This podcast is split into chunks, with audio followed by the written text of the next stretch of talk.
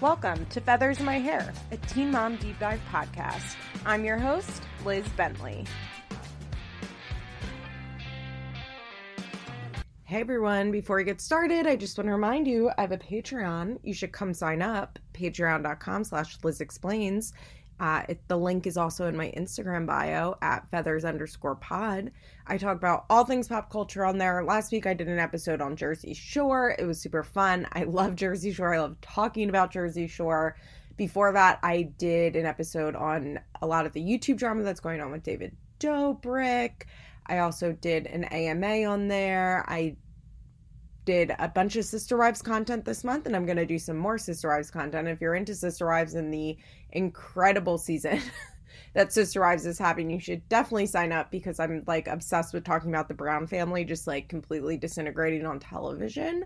And this week I'm doing an episode on A Courtship, which is a documentary on like Christian uh, courting and purity culture and you guys know i love that shit so like i said patreon.com slash liz explains it's the beginning of the month perfect time to sign up and now let's listen to me and Princess talk for two and a half hours. Okay, enjoy.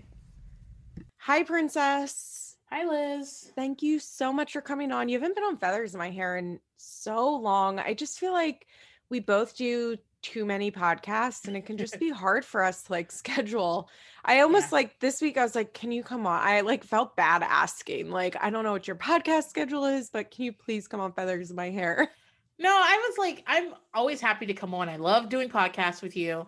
I mean, I didn't even remember what these people looked like. Mm. I absolutely in Kate and Ty's um, segments was like, what's the name of that child that they have? What is that? I it's been a long time. Like I listen to you so I don't have to yeah. watch the show. So. Absolutely.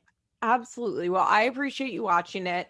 And I mean, this week was a good week, I wanted you to come on to talk about Amber with me because I thought that you would have, I don't know, not, I like hearing you talk about like parenting and children. And I feel like everything you say is like in exact contrast to what Amber was saying.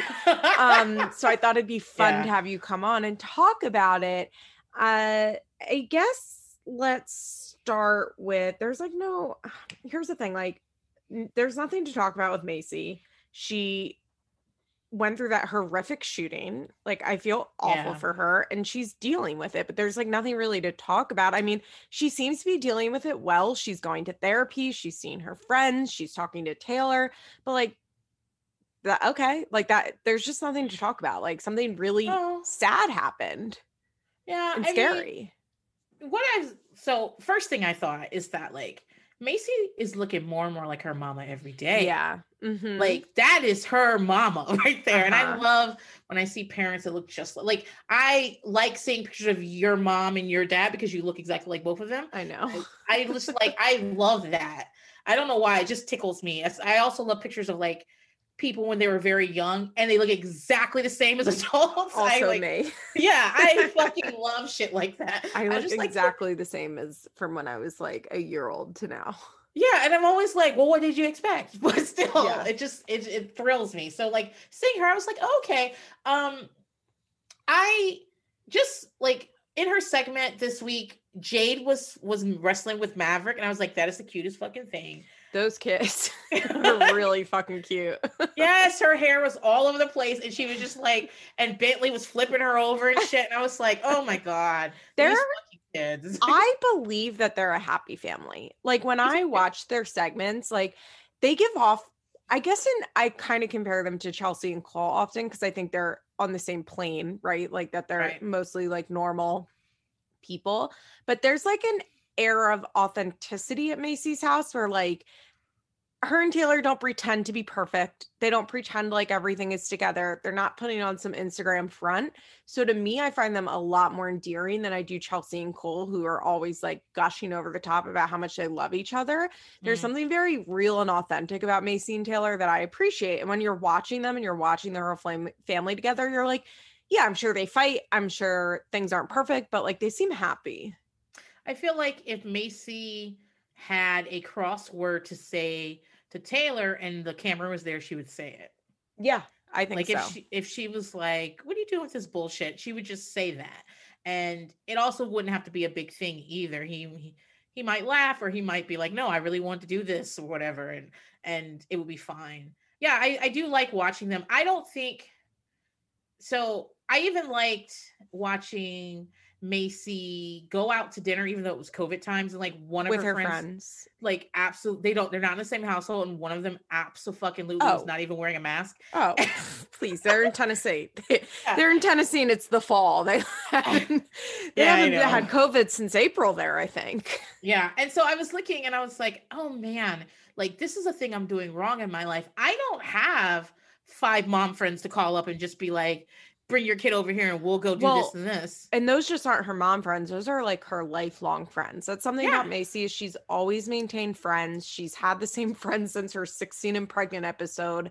Like even through them going to college and her being home with Bentley, like she has managed to maintain friends. And I think that's another reason that I like her. I just feel like yeah. It's very normal and relatable in an unannoying way because sometimes I find relatability on reality TV off-putting for some reason.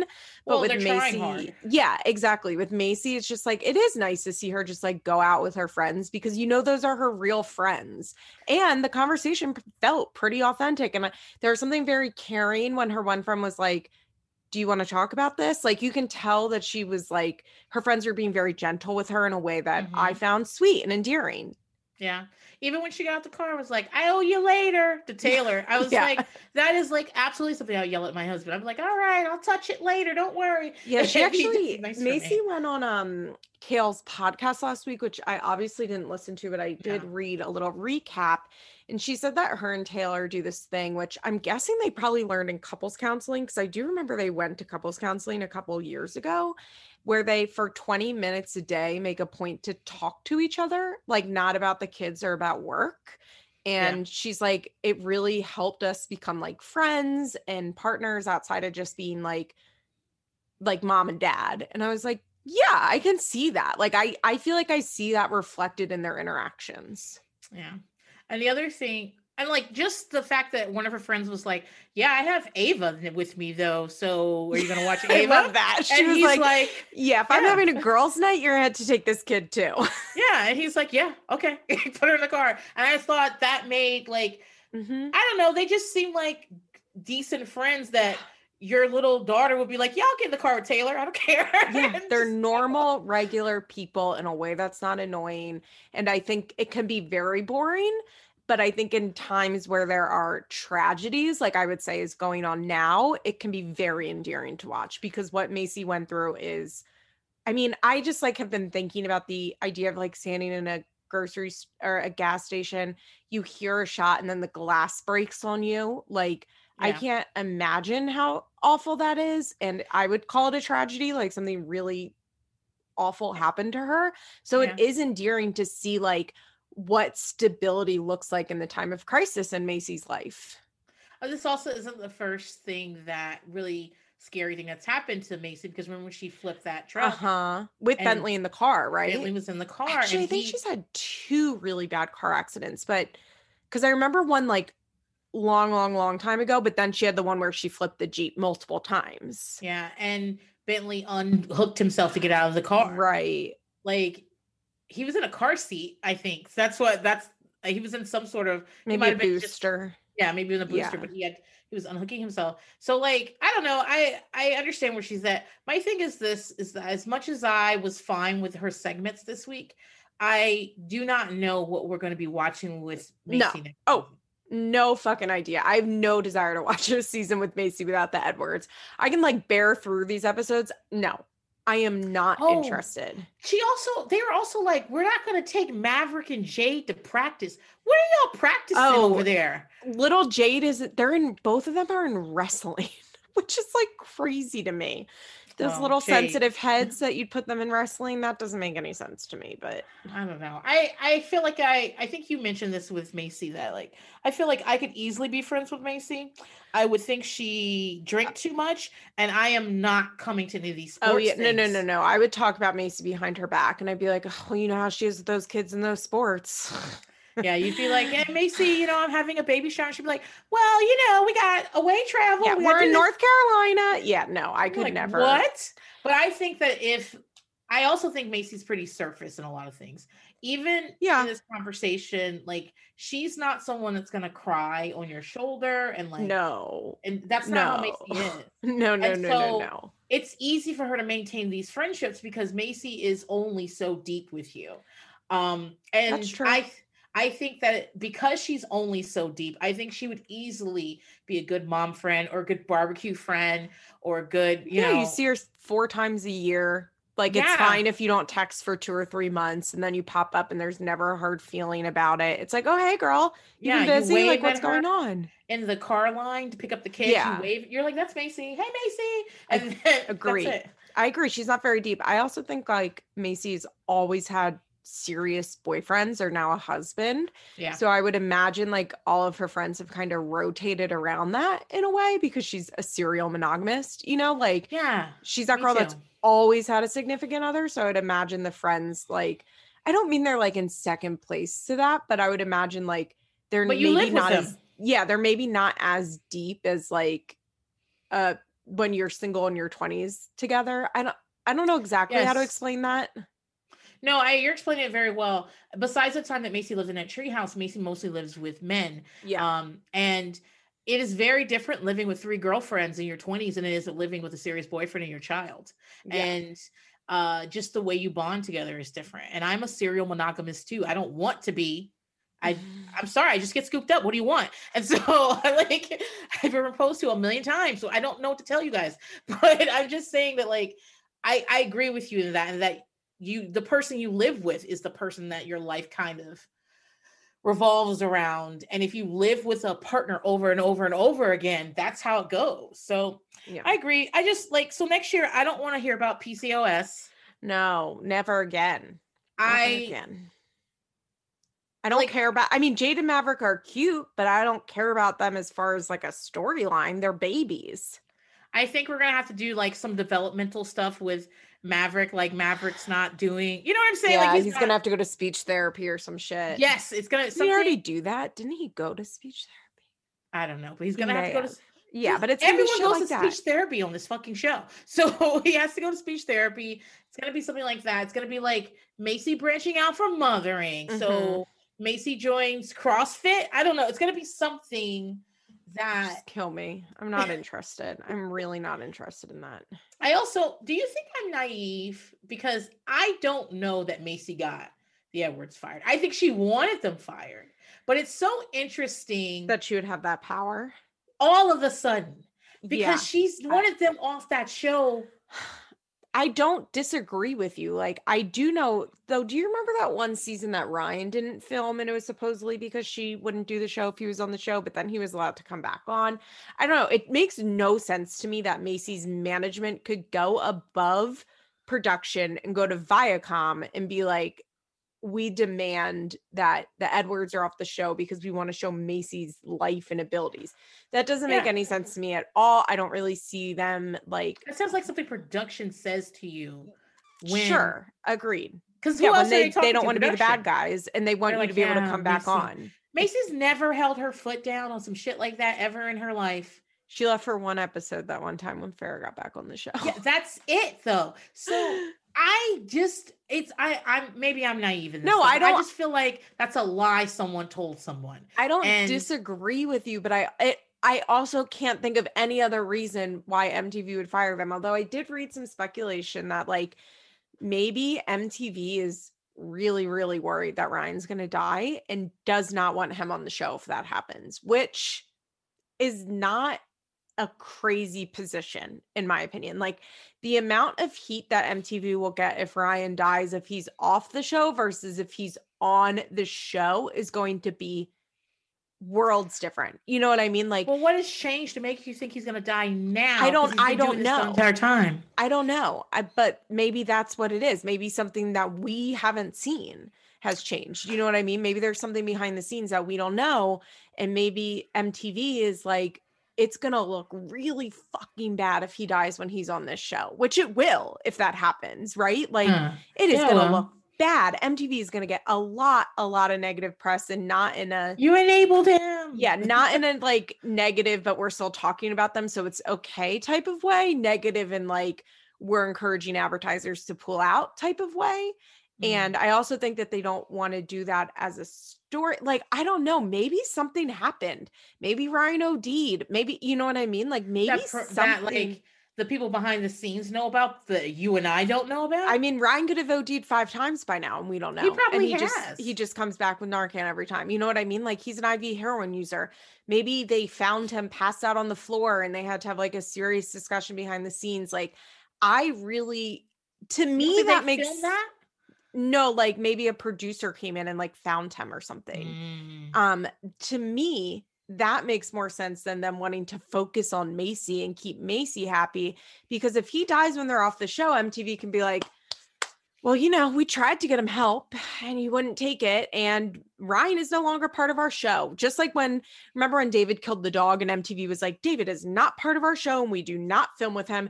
Actually, Janelle's not on the next season. Like anytime something like that happens with the next cast member, they put out these like strongly worded statements about how they're not associated with that person.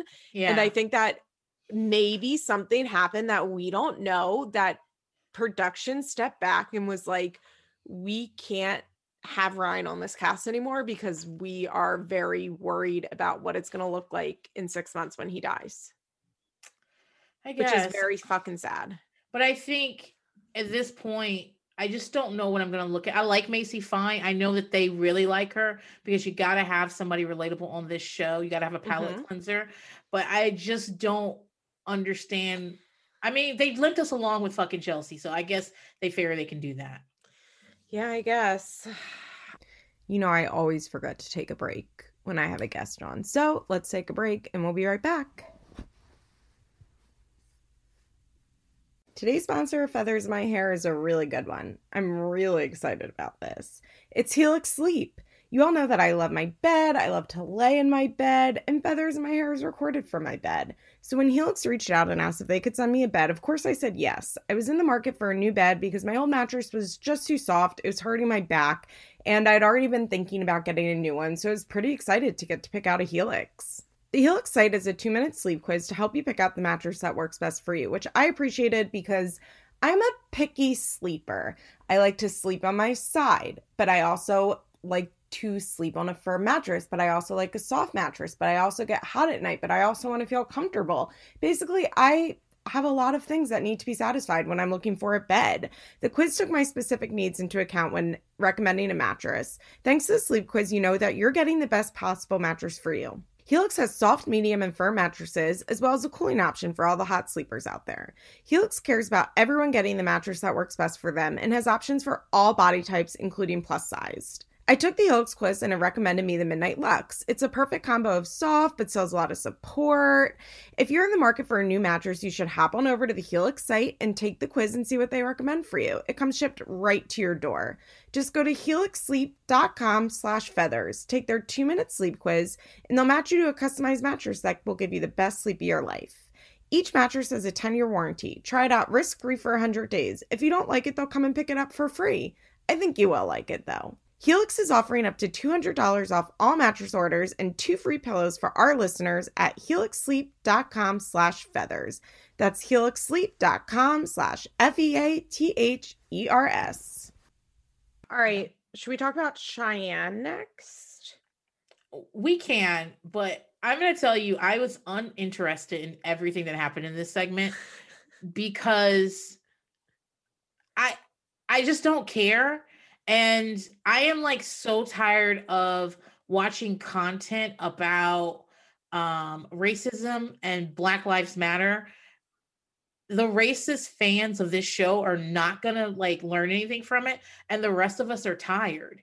So I. I wondered what was the purpose of these things.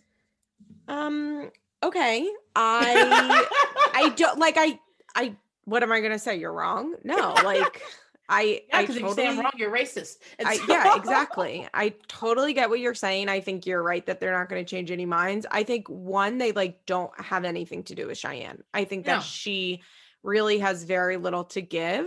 And so I think at least they can be like, all right, well, like at least let's put something positive out here. Like, even if they don't change anybody's mind, I don't know when something comes out, they can be like, well, look at us doing these Black Lives Matter segments. Well, and I also think Cheyenne genuinely wants to do it. I think it does mean a lot to her.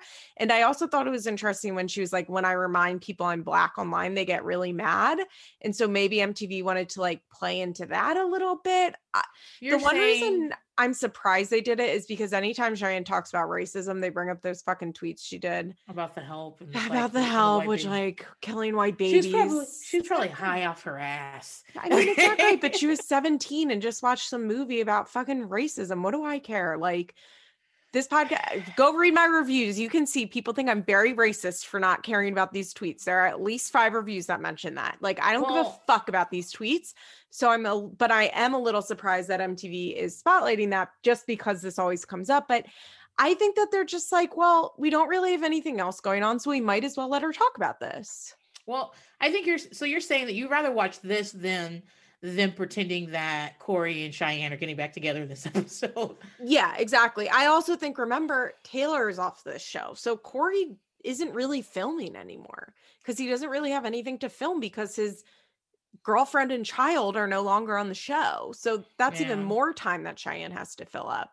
I wish I had called Corey out on the fact that did you see this? I don't know if this was la- like if it was in the summer or if it was even before that when I don't mean to laugh. When Corey like went on Instagram Live and basically said like he doesn't identify as being a black man and like didn't really understand a lot of the stuff that's going on. And Cheyenne had to be like, um, and I think he was making a point about how Ryder is a quarter white. And it just it was not great. So I kind of wish they well, like actually confronted Corey about that, but because Corey grew up with a white family in a white town, right? Corey is biracial, and he doesn't yes. he doesn't have to identify as black if he doesn't want to, and so like he gets to choose because he is biracial, like um because the one drop rule is racist, and so like um you know maya rudolph doesn't identify i mean she, mm-hmm. she will tell you she her mother's black but when she talks about how she identifies, she doesn't necessarily be like, I'm a black woman. She thinks of herself as a biracial woman. And for the same reasons Corey probably does, because he uh, was Fair, raised with white. But yeah. no, it what he it was bad. It, he like, what was he was like, saying was fucking stupid. it was stupid. it was fucking stupid, is what I'm saying. And I he was like uh, emphasizing how like Ryder is part white, like going hard on it. It was not, it wasn't like hey, it's really complex when you are a mixed person. And I grew up yeah. in this really white environment. And like he was doing tonight on the show, where he was like, yeah, uh, like to on the show, he was being really reasonable. No, this was like dumbass because Corey's not that smart. So it was just yeah. like stupidity.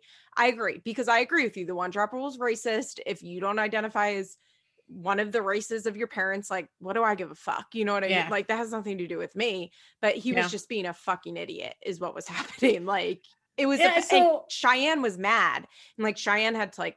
Was, oh, so you like, wanted the two of them him. to talk about? Yeah, Cheyenne like, confronted why she was, was mad. Yeah, and was like, "What the fuck?" I think ah, I don't want to get this wrong, but I'm I think it had something to do with Cheyenne being mad that she was like, "Why are you saying Ryder's not black?" Like she's going to face yeah. the world as a black woman, and it, so it wasn't great what Corey was saying. And I would have liked to see them hash that out. That's interesting. I bet you Corey wouldn't film that. I bet you uh, I Corey wasn't.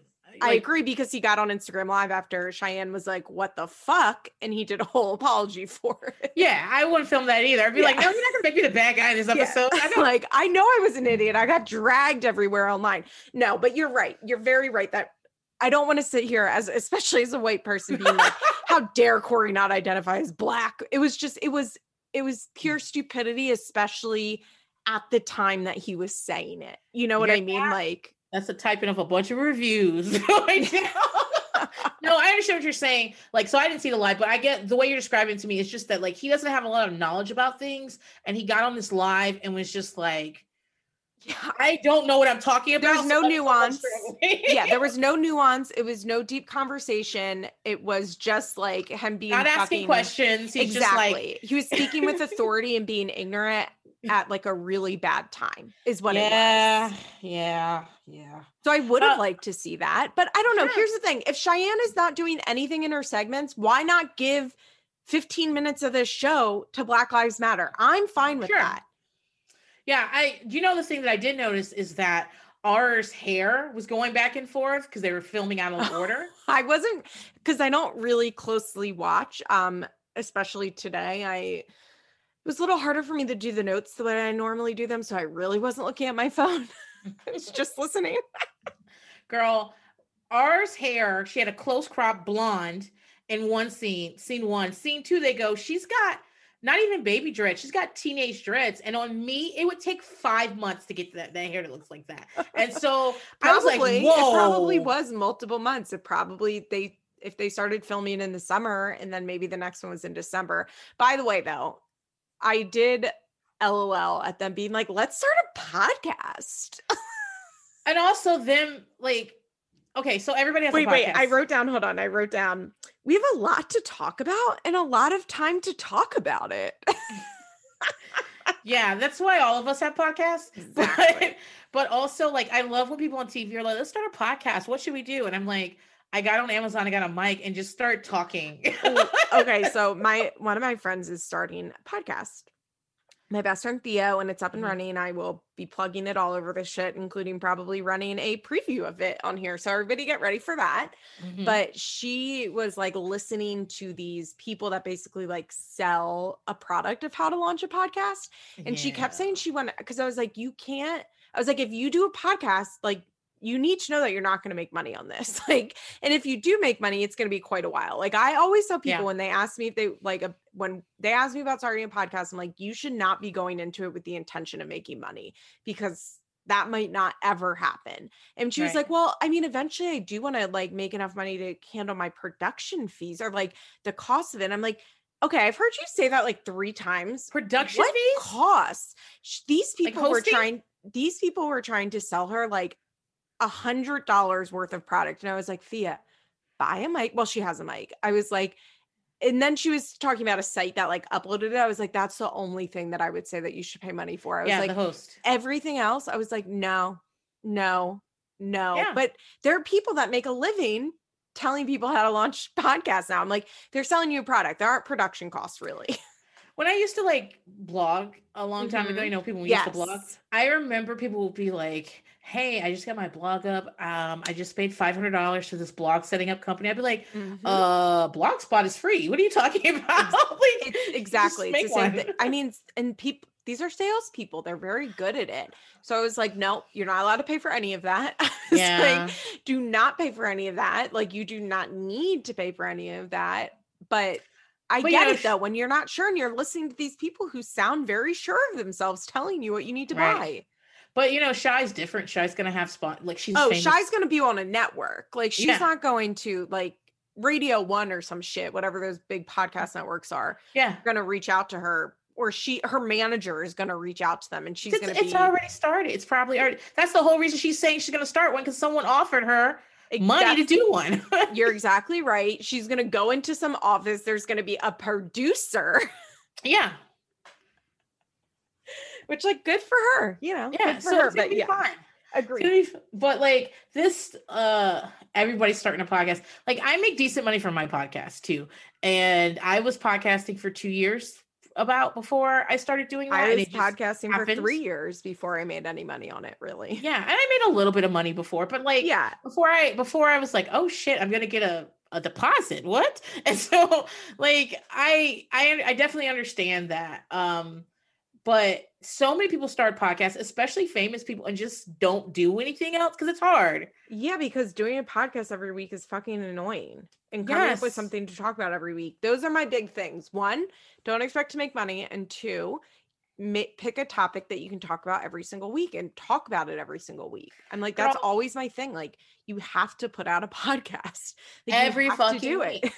I I just so season seven of my podcast by Pumpkin is on um my 600 pound life i like how you call them seasons i mean i know why you do it because it's what show you're watching but that makes it sound like you're taking hiatuses in between i'm no, not no, no, because and originally i was going to but i was like you can't have a podcast if you're not going to post every week you can't just take three weeks off Agreed. every every eight weeks that's not how it works princess you're not a tv so, show it's bullshit yeah. but it gives me a chance to talk about in between stuff in between that's not fit into a season yes but so I was like getting together my episodes this week, and I was like, okay, so I'm gonna watch my 600 pound live, and I got to, and I was like, bitch, this is 85 minutes. Why? Why is this show 85 minutes long? Why Did is I... it 85 minutes long? Because it's, apparently they're two hours hour long. I forgot all about it. They're two hours long when you watch it with the commercials. And I was like, mm, this might be too hard. So like Yeah, I don't blame you. So like just just watching something for two for for 90 minutes was too was like, oh girl, you put yourself in a bad position. Imagine- Do you know how much I dread taking notes on this 40 minute show every week where I'm like, I don't want to do that. well, the easy, other thing but it's is, the slog. It's the slog of it. That's what it is. Just yeah, like going and, to your job. And also, you know how like people are always like, you talk too much about yourself. Like my podcast, all I do is talk about myself because yeah. if I didn't, there would be no podcast. Well, that's like, what, what I I always say the same thing about, about me. Me when remember when that person told me I was going to die alone on Patreon because I wouldn't stop talking about myself, and I was like, I don't.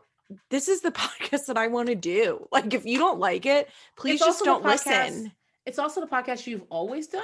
Yeah, so always. Like what? And no, I'm fortunate that my podcast is smaller than yours, and so nobody, everyone's always super nice to me. Everyone's always like, no one, like I don't have anybody who just kind of listens. They like really like the fact that I will wander off and talk about the Big Bang Theory for 40 fucking minutes. So like mm-hmm. I'm fortunate that way. But yeah, like I have to talk about, I have to find things to talk about. I have to make things interesting. Actually, I'm about to plug this right now. You guys need to be you need to be listening to my Patreon. It's at patreon.com backslash buy pumpkin. I just did an episode on Linda from Intervention that I listened back to twice and made myself laugh. Okay. I and that's stupid. Okay? Listen to it twice. Twice. I listened to it because I thought it was funny. And while I was recording it, I was making myself laugh. Like I was ha- I was alone in my home giggling to myself for an hour and 40 minutes. That is that's the nice thing about doing a podcast where you can talk about whatever the fuck you want. Mm-hmm. And I mm-hmm. can pretend to like scissor, like you it's you have to be there, but still, this is what this is like that's the nice part. Now, my question with Shy and her podcast is is her podcast going to be about social justice? I I that's a good question because I was thinking the same thing. I'm like, is she going to talk about that every week? That's a heavy that, topic to talk about every week. That means every week you have to have an expert on. And also every week you have to, you know, I'm dealing in filth all the time, right? Intervention and my 600 pound, like mm-hmm. blah, blah, blah, just, and just terrible people and terrible things happening to, to nice people. But, uh, imagine every week you need to talk about a person that was killed by the police. No. And you have to be careful. Like this is a serious topic, you uh, know. Uh, yeah, you're like always one step from getting canceled. Yeah, I. I mean, we listen. are on our non-serious podcast, so. right? I so I use GarageBand to record, and the one of the reasons I like it is that I will hear myself say something, just pause, and move the ticker back and then start recording again because I'll be like, nope, don't say that. Oh, I do that. Actually, last week, two weeks ago, the one with Tyler and Catelynn in school, like mm-hmm. in Nova school, I I recorded something and after I finished it, I was like, I cut out 20 minutes of that segment and redid a 20 minute, which I never do because right. I didn't I like in at the end of recording, I actually realized I was like, I don't think I like that. And I listened to it back and I was like, that doesn't really sound good. So I read yeah. I re-recorded 15 minutes, which I never do. And honestly, I'm sure I could have put it out, but like sometimes I just hear it and I'm like, and I don't, really I don't want to hear anybody like disagree with me there because I don't think I would disagree with them if they're disagreeing with me. Like yeah. I could see how people would hear this wrong. So let me just re-say this in a different way. Yep. I have gone to sleep on Saturday night after recording and woken up early enough to stop it from going out and edit it because I was like, because in my sleep I was like, oh no, mm-hmm. did you mm-hmm. really say that? Don't say that. Don't. Mm-hmm. And not that I, not that guys, I like when I'm alone, I'm not over here just like spitting out dangerous hot yes, takes. You are, of course you are. You should what? hear what she has to, what she texts me. I did text you a lot about white people's oh my god. Princess thought that white people don't need to brush their hair or you I only you, need to brush your hair and that there I, are no hairstyles. And I said, Princess, look it up on YouTube and you go, there's white YouTube hair channels. I didn't know. Princess. I don't need it. I don't need it. I guys, I have adopted a Latinx kid who has Caucasian hair. And like growing up as a black woman in the 90s like all anybody wanted was soft white people hair and the reason was because you could just like i don't know flip it and go somewhere and so that's what i like you know i text not just you i text every person with soft hair in my phone book and my contacts list and they all were like have you never been in target in the hair section and i was like i go right to the ethnic section i don't look around and they were like bitch. no one agreed with me, and now I have to go on. My girl, my YouTube recommendations are fucked up. Is that it's all worst? white girls? You should have logged Kaylee out. You should have logged out before you. No, because I'm not gonna watch those commercials. true, so, true, true, true, true, true, true. So yeah, I appreciate. Listen, the next time I text you about one of my children, be on my side though, okay? Because they talk. If I want to get on their side, I'll talk to one of their little friends. You're my little friend, okay? okay. Yep. Bunny gets to get her hair done. well, I did it and she came home with it, right? So it's fine. All right. Anyway, I'm sorry. But I, yeah, a Cheyenne is always one step for being like everybody is one step for being canceled. And yeah. having such a serious topic is difficult and in, in and of itself. Also, like full offense. Do people want a podcast from Cheyenne that's about racial no. justice? Is Cheyenne the one that they want that from? Like no. Cheyenne's not that's smart. I'm fine with it on TV and I like it on social media. Do I think Cheyenne is intelligent enough to cut, like carry an hour long conversation on such a serious, important topic every week? Not particularly.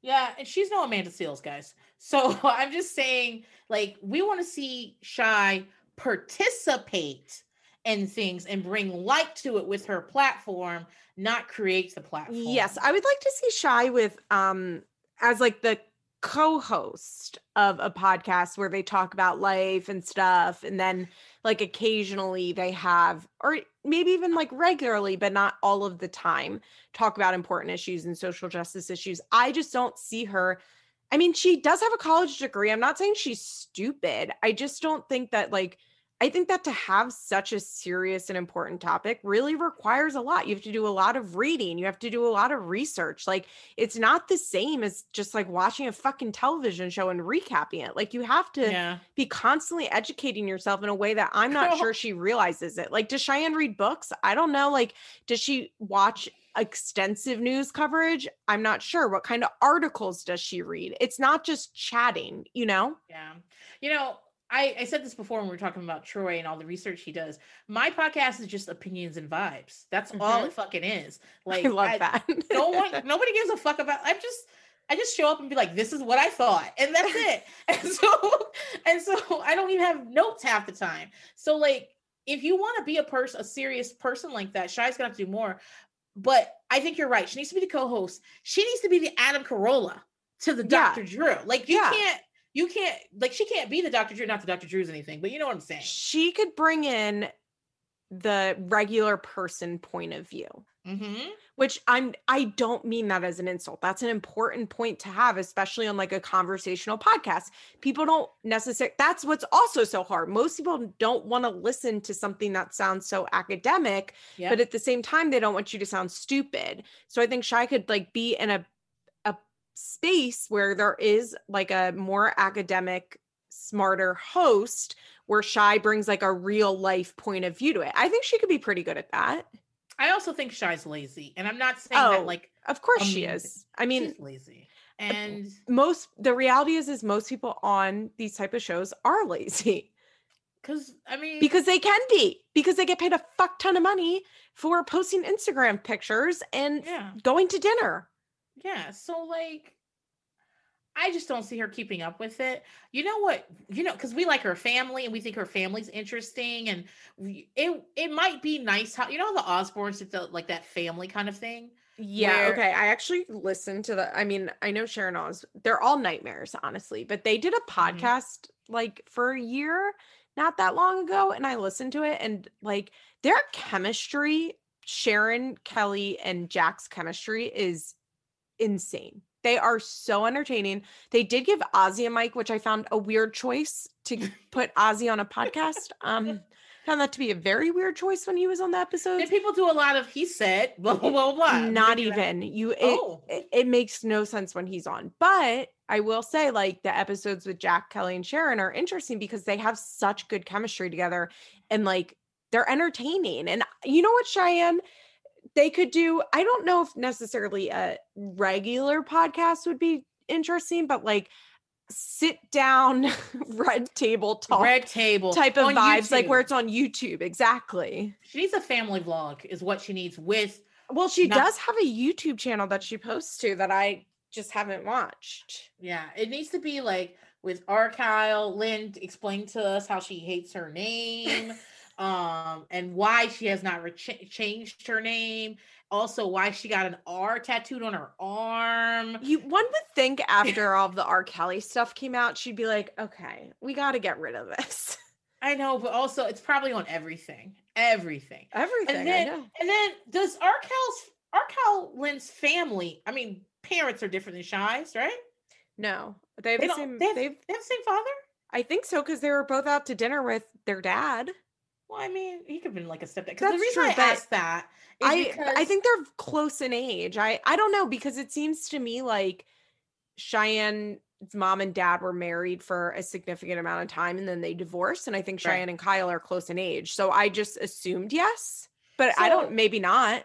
They just snapped and called the child R Kyle. That was the first one, apparently. R is something like the 17th letter. I can't remember what that stands for. And Kyle is the dad's name, and Lynn, but that's not because I maybe their middle bio. names, because Margaret is their mom's name. Maybe her name is Margaret Lynn, and the dad's name is whatever his name, Kyle, but that's what it is. I saw a bio for our Kylan's um, art thing and oh it's ours and the two of us not the letter yeah, she likes like she likes that number she likes the number 17 for whatever but yeah our kyle lynn and i think yeah. kyle lynn are their middle names and then they just like that's insane call the next one cheyenne yeah well no her real name is um not cheyenne uh what the fuck is her what is even her last name floyd? floyd? yeah her real name is, let's see,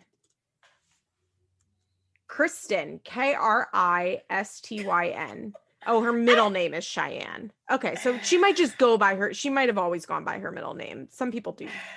I just, I think it's so interesting that they just like snapped that first time. And the next time they were like, and this one's Kristen. And I, I was like, no, they got a match. I totally, I totally agree with you. But I think that they have the same dad just be, my understanding of their family dynamics leads me to mm. believe that, but it's also possible. I don't know, maybe Kyle is three years older, and right after she was born, Margaret got with um Cheyenne's dad. Or maybe they all got real jobs and and started working like nine to five and got real suburban and shit. And then we're like, no, this one could be Kristen. like maybe you know how people like people yeah. change drastically over the they few do. years after you have a kid. So maybe they were just like, actually, Imagine you have a beautiful name like Margaret and you decide to give your child the name Art Kyle. No, imagine you just had to sign this little kid up for preschool and you're like, her name's R. And they're like, what? so stupid. And I am ah. allowed to say this because I have a stupid name. That so I'm allowed to talk anything I fucking want to about it because I have lived through this life. So at least it's not an initial. all right, let's move on to Mackenzie McKee. How old is Mackenzie McKee? How old is she? I think she's 26. She's she young. looks a hard 35 in this. Uh, look, I, know, I, I haven't tough. looked at her in a long. Is it because of the? Is it because of um like the diabetes and the weight stuff? Um, yeah, I mean, part of it is that she, I think, um, like starves herself a little bit, which never yeah. helps with your skin. I think her hair color is really bad, which yeah, ages her. Purple. I I think that, but like the blonde of it is so like brat. I don't know something with the the white blonde really ages her in my opinion. Mm, I think she might okay. look younger if she had like a warm brown. Even okay. like I I think that something in the blonde makes because sometimes this is I mean this is rude for me to say, but I feel like a lot of times people with fake blonde hair can look older because our eyes are like trained to spot fake blonde hair and like we associate that with somebody like older. I like I I can't really explain it, but it adds to that overall thing of like this older person trying to look young. Um that Mackenzie has like that shitty badly mm. done blonde hair, which I think her hair is not well done so I think that's it. I think her tan makes her look older. And I also like think her clothes, her clothes make her look a lot older. And especially like when her sister comes and they're in like the same outfit, and you're like, and her sister's like at least 10 years older than her. Mm. Okay. So, because this is the, this is one of the, few times I've looked directly at Mac McKee, you know, like, um, you know what I'm saying? Like this show yeah. when it's on, like I didn't, I'm not on her Instagram and shit. And this show when it's on is usually background noise. So, but I actually looked directly at her and I was like, wow, you're, I know you're one of the younger girls. Like, what is this? She, I think you're right. It's the styling. I also, I just, just imagine you let some dude get you pregnant in the 10th grade because you thought it was cute that he did rodeo stuff. And now you got to listen to this motherfucker mumble at you for 10 fucking years so that you she can prove to God so you miserable. she is so, so fucking miserable. And she's like, I mean, I actually really laughed when she like confronted her friend kind of for like calling her out yeah, she was like, and then I thought it was gonna be this way, and then it was yeah. that way, and then you know, how about so they start the the episode with Mackenzie being like, okay, Josh, my sister and my two best friends are coming, so we need to figure out where we stand. like, that's yeah. how here's my pro tip as somebody that's been in a terrible, terrible relationship you shouldn't have to explain your relationship to other people and you shouldn't have to justify your relationship to other people. And if you're doing those things, there might be something worth reflecting on. Also, they have been married. How old's that? Uh, how old's Gannon? Eight, I think. I think those so kids they, are eight. They've been married for at least six years at this point, yeah. I think. You've been married for six years. And the fact that you have to keep taking the temperature of this relationship. Do you can you imagine I, all these fucking kids I have, as long as I've been with my husband, if every like two days I had to be like, so where are we? So what are we doing? I are we gonna be together? Like, look, I know relationships are hard, but I hope to never be in a situation where with my spouse, yeah. I have to be like, so what are we? Yeah. Like it's yeah. one thing, but I'm I'm saying like I understand that there are couples that work through cheating. There are couples that work through really fucking hard issues and mm-hmm. they do have to have those conversations like are we going to be together or not because if we're going to be together like let's make this work. Like if we're well, making like, this choice, but the way once every 5 is, years. Exactly. Not... The, the, way they talk is like how me and my high school boyfriend talk. Exactly. Well, what are we? What are we? Like right. that that's what it reminds me of. It's so mature. Mackenzie is so immature and Josh has the depth of um like a piece of wood, a thin piece There's, of wood. So yeah, a box of hair is more exciting. He is that him and that mustache and that facial hair, like and that mumbling. The fact that like if she had not gotten pregnant with Gannon, like obviously, you know, there's talk about the earlier baby, all that. Mm-hmm. If she had not gotten pregnant with Gannon, she would not even know this boy. No. You know what I mean? No, like it'd be like, oh yeah, that my him. high school boyfriend, right? yeah, there's nothing about him, and the fact that she has to fight this hard to be with this mumbling ass motherfucker is so hard to watch, and she's so animated, and he's so uh, like. You That's know what I'm saying? She needs like a gym boyfriend. Like she needs somebody who like wants to do all the same shit she does. Although I will say she'll sometimes I'll see her TikToks and Josh is in them and he seems a lot more alive. So she gets him to perform sometimes, but uh, Mackenzie is just, you know what I found interesting when she said that her, she's like, and my family says we shouldn't be together because her family used to be pretty pro Josh, it seemed. seems like they've really turned the corner on not wanting Mackenzie to be with him. I think that when they were pro Josh, they were just like, don't blow your life up. That's- yeah, I also think it was the type of thing where they had probably, I mean, by the time Mackenzie comes on Teen Mom 2, her and Josh have broken up and gotten back together 80 times, you yeah. know, in the six years that they've been together. So I think from her family, it's like, well, we've told her a hundred times to leave him. She does, and she gets back with him. So now we're going to encourage her to like stay with him and make it work because that's clearly what she wants. Yeah. And, I, so how much do you think that drywall job paid that he had to leave Florida to go to Oklahoma? To, like how much? Well, I think because he hadn't moved to Florida. He, I think he was just like hanging out in Florida. Like I don't get it. Okay. I don't get it at all. Like I, I really, it makes okay. no sense. It makes so there no was sense. no work upcoming. So he's like, I'm gonna go to Florida, and then they call him and be like, Yeah, we have a job on Monday. Are you coming back? yeah. And he's like, Oh yeah, I'll come back. And that's and he's been there like 10 days, two weeks, something like that. Yeah, exactly. Because it seems like he's been there forever by the time he goes back. But uh, you're right. He was probably on a two week vacation. And yeah. then he was like, because remember, she's like, well, are you going to come back?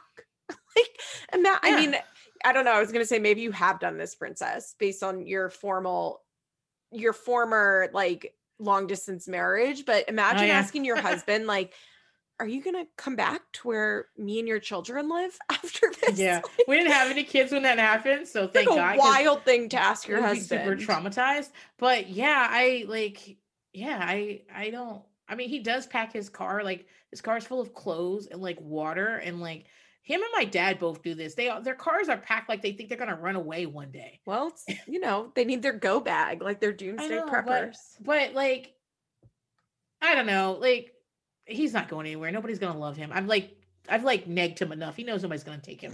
So like, I, you know, his self esteem is way down there. So he knows he's got to stay here because no one else is ever gonna love him like I do.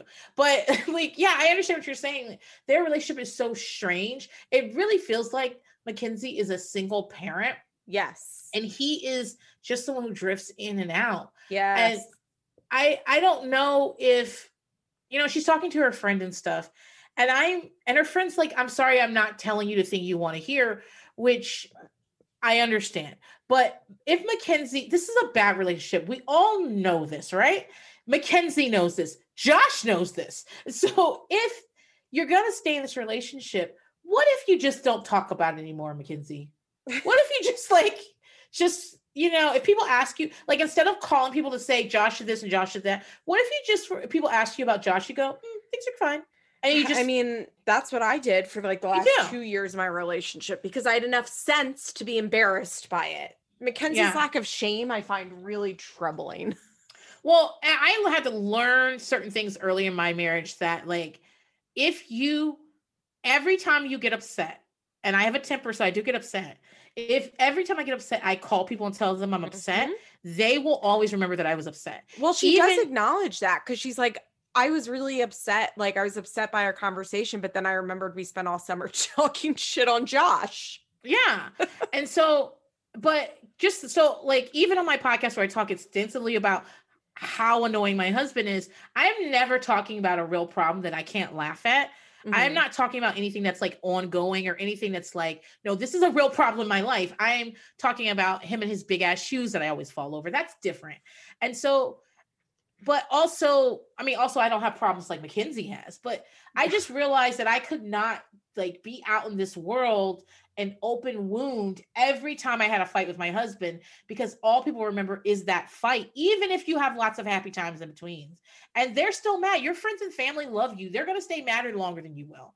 So, what do you expect us to do, Mackenzie? Like, also, we're watching you on TV. We can see you. Yeah. yeah. I mean, this I, Mackenzie is just so annoying to me. Like I mm. find everything about Mackenzie to be annoying, everything, and I don't know how anybody puts up with her. Honestly, honestly, I don't. Eh, like, and her friend being like, "We're not mad at you." It's like, yeah, you are. You're mad at her. It's okay.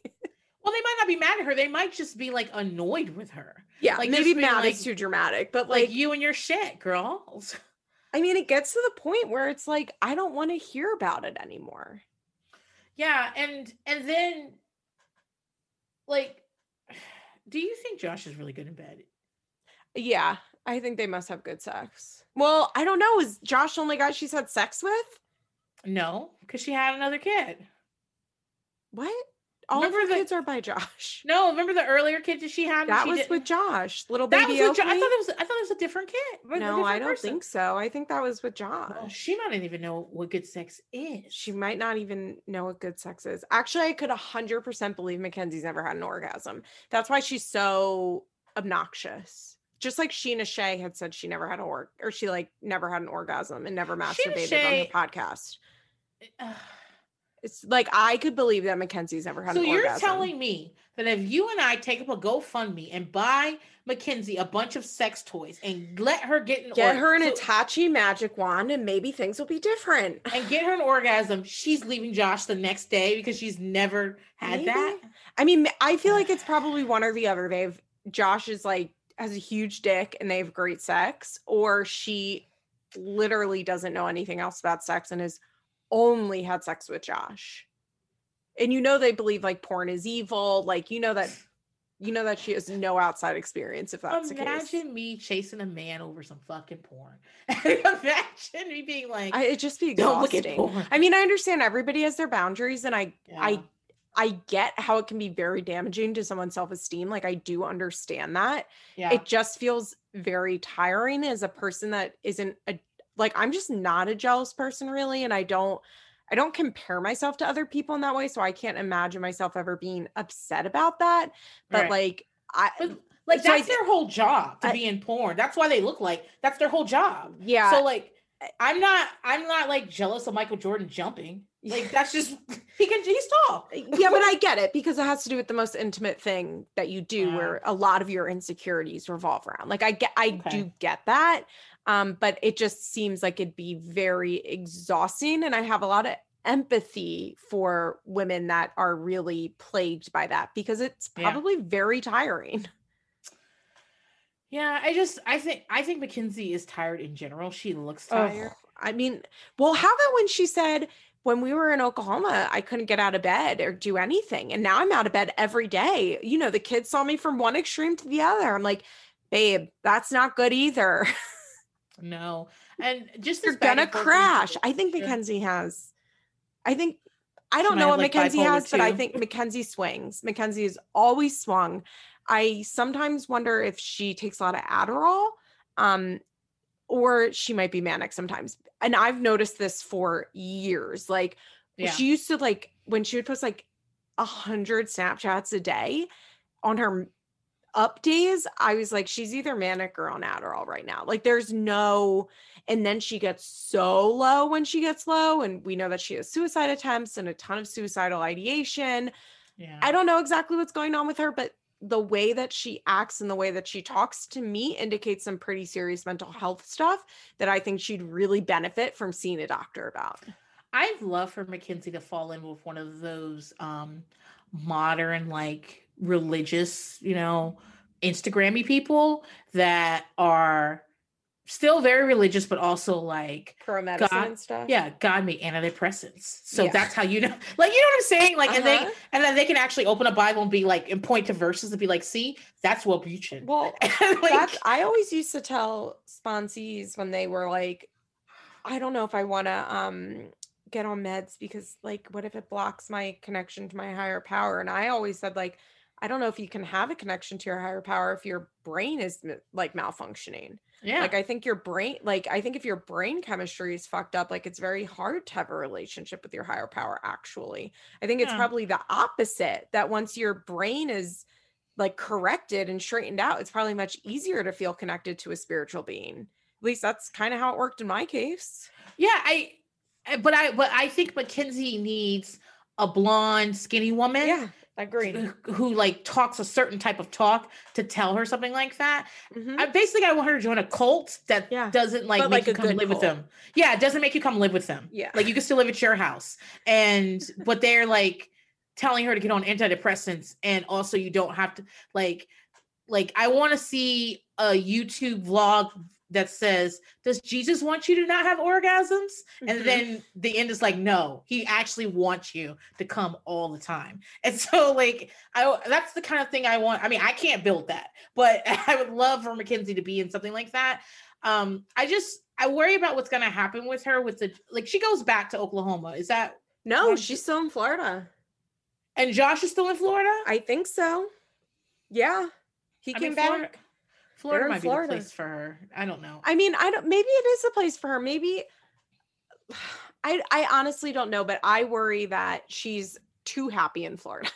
like I what think that the reality is is like you shouldn't be that happy and you shouldn't be that sad.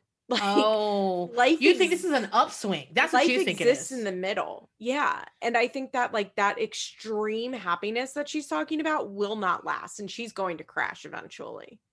Well, you did mention that she's still on sort of a vacation at this point. Yeah, of course she is. She's in Florida. She goes to the beach all the time. I don't know yeah. if she really works. I mean, I don't think she really worked in Oklahoma either, but like she's like living life on vacation. She's in vacation mode. And if Josh is still going back and forth to Oklahoma, they're getting time apart, mm-hmm. which mm-hmm. helps when you're in a bad relationship because you don't don't remember how bad they are. Yeah. Yeah, I think I think that's very true that Josh and Mackenzie both have amnesia as soon as they get away from each other. yeah. Okay. All right. Um, let's talk about Catelynn, okay. who I was surprised. We hadn't heard about Tyler's sister Amber in quite a while, and we found out this week that she's drinking again um and that her mm. kids aren't talking to her which really i mean it made me sad she had done pretty well for a while i don't know i think she's the most tragic figure in team mom universe because at least butch has a sense of comedy you know when butch got out of jail mm-hmm. and he's got all that hair like butch makes us laugh even though we shouldn't yeah. and amber doesn't even from the time where she was like a stripper at the strip club that ty went to do his. I mean, she wasn't there at the time, but like his bachelor party was at her strip club. You know, like even in the background, she's always been like a tragic figure. Mm-hmm. Um, like remember when she was living in that doomsday house? Oh God, I'll never forget Butch walking around with that candelabra as a light. yeah, she was in there with her kid, and he like holds it up to the ceiling, and there's a hole, fucking hole in it and she's out there in that hoodie talking all fast and yeah. like i don't know any other way to describe it that is that is the i'm going to talk fast and hopefully you don't listen too hard to what i'm saying that's a that's an, an active addiction yeah. like people like uh, that's, that's a good way to describe it yeah and so like she's just been a tragic tragic figure her relationship with butch the way she remember she was talking about how like tyler's gotten to a certain point with him but for her it's like it's hard for her. Mm-hmm. And I just like lots of people who have fathers like Butch grow up to be like Amber. Yeah, I mean, Tyler's lucky. I, hello, me. Like, it's. I feel like you know Tyler. I get what Tyler's saying later in the episode when he's like, I don't understand how having our dad the way he is doesn't motivate her to do better. And it's like, because it broke her. Yeah. And also, that's she had her sad. kids earlier than Tyler did. Well, Tyler had kids early, but he didn't have to parent anybody. Yeah. I, told Correct. you this. She had her baby young. That's how they knew about Bethany Christian Services because Amber had talked to them. Yeah. I told you this by text a couple of weeks ago when they were doing terrible parenting to Nova. I told you that everybody else on the show is a vet veteran parent. Like mm-hmm. fucking Leah's 12. But yeah they're Tyler and Catelynn are new at parenting. Yeah. They just started. Yeah. And, and also they don't have great role models. And they I think they would really, really, really benefit from some in-person, not during a pandemic, parenting classes where because they, they want to learn. They yes, they want to learn. They just don't even like because I've had so many parenting classes and read so many parenting resources, it's very easy for me to just be like, well, no, you don't it's supposed to be natural consequences. You don't add this and that. Like that's very easy for me to say shit like that, but it's because I've been fed this information. Yeah, I totally agree with that, and I think that they're really good candidates for stuff like that because they want to learn and they want to do better. They're just not really sure how, and they're probably not that motivated to figure it out. But I think if they went to parenting classes, they'd be like, oh yeah, that does make sense. And they'd implemented it like a 42% rate, which would be pretty good. Uh, shit, it's better than nothing. Yeah. It's I, I it's just so funny to think of the fact that they are brand new at fucking parenting and they've been on this show for a decade. Mm-hmm. Yeah. Wow. A teen mom show for a decade and you st- and you're just starting off parenting. So I don't know. I think I think Amber also doesn't benefit from the fact that she she had her kid early. She didn't have money like you did. Yeah, there so, are two. It's just two kids, I think, a and, son and a daughter. And they go through like a lot of stuff. Tyler and Kate come up against can be fixed with money. Yeah, that Amber doesn't have, and also yeah. she's got an addiction. Yeah, and I thought it, so. Kim was saying that she thinks Amber should move back to Michigan because like she's a mother and she should be near her kids but i'm like well she's using should yeah. she does that make i don't know like does that would that benefit her children if she's physically closer if she's drinking and using like i don't necessarily think so how old is carly carly is 12 or so 11 Carly, if Carly's Leah turned 12 they're all the same age you know they're all, within so like 11 so that makes uh amber's kid what like 14 13, probably the All older right, one is probably 13 i think the boy i think the girl is older the one that they said is not talking to amber right she's probably 13 or 14 and i think the boy is like probably 10 or 11 yeah, that makes sense um i don't i agree with you i don't think amber coming back is going to make that kid talk to her because she's going to see you now and she's going to it's not it's not going to be any better um and you probably made a lot of promises the last time you went to rehab yeah, it's fucking sad. It's sad because she did get sober for like over a year or two, I think. Well, being sober is hard. I'm not fuck. I'm not telling you anything now. I know it just is sad. It really it sucks yeah. when somebody like gets it together and then you know they look. I understand like being abstinent isn't for everyone, but like if the consequences of you drinking means your children don't talk to you, like and you're drinking, well, that's sad the thing they're dancing around is that nobody thinks she's just drinking. Well, if she's admitting that she's drinking to you, I think that they are not saying that they think that sure, it's but the way that they talked about her drinking liquor makes me think alcohol was probably a big problem for her too. Okay. Because they because Tyler goes, Well, what's she drinking? And her mom's like, She says she's having beer, but I'm sure it's liquor too. The fact that he was asking like what she's drinking makes me think that liquor was probably a problem too. It wasn't just drugs. Like she probably had a serious alcohol problem too.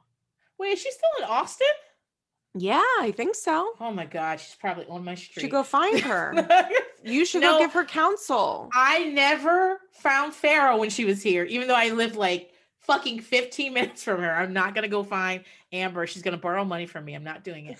but, but yeah, I, I understand how they feel. You know, I thought, what's the kid? What's the name of their kid? It's not mm, Carly. Nova and Vaeda. Nova is the older one. So Vaeda's the one I was. I kept going. Is that Vaeda? Yeah. So Nova says, "How? What I did just, you think about this combo? Nova and Vaeda? No, Nova's combo about Butch. Oh yeah, I thought that was funny. I don't think like I think some people will read too far into that. Nova's young, and I the fact that she's like oh, your dad wasn't around. Da, da, da. Yeah. Good, you got a new daddy. And he's like, no, it's the same daddy. that made me laugh. Because I talk about this a lot with my my own grandfather who was like a drunk and he was like violent and like now he's 80 some years old. He's a different dude, but I remember back then and my some of my younger cousins they were born young so they don't remember that so mm-hmm. if i were to be talking about a grandpa that like to be scared of, they would be like, what the fuck are you even talking about? That is a nice man. And, yeah. and so I I actually prefer even also, though Butch doesn't always do what he was supposed to do. I Nova hasn't seen Butch in like two to three years at this point, I think. Exactly. I prefer her to have that experience with Butch and yeah. not to be I, like, oh, he used to go to jail all the time. And she'd be like, oh, you talking about Butch? she didn't seem distressed by it. I don't know. I don't think it's the worst thing in the world to no. tell kids the truth. Like, oh, what, you, people say she shouldn't. Have, they shouldn't have told her.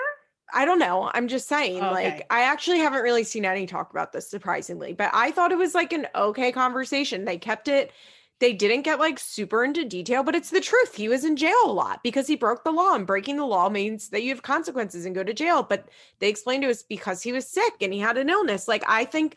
And drove too fast. I mean, yeah, I thought that was funny. Um, but like, be, I bet he's like gotten a ticket with her in the car or something. So she, but she's like, yeah.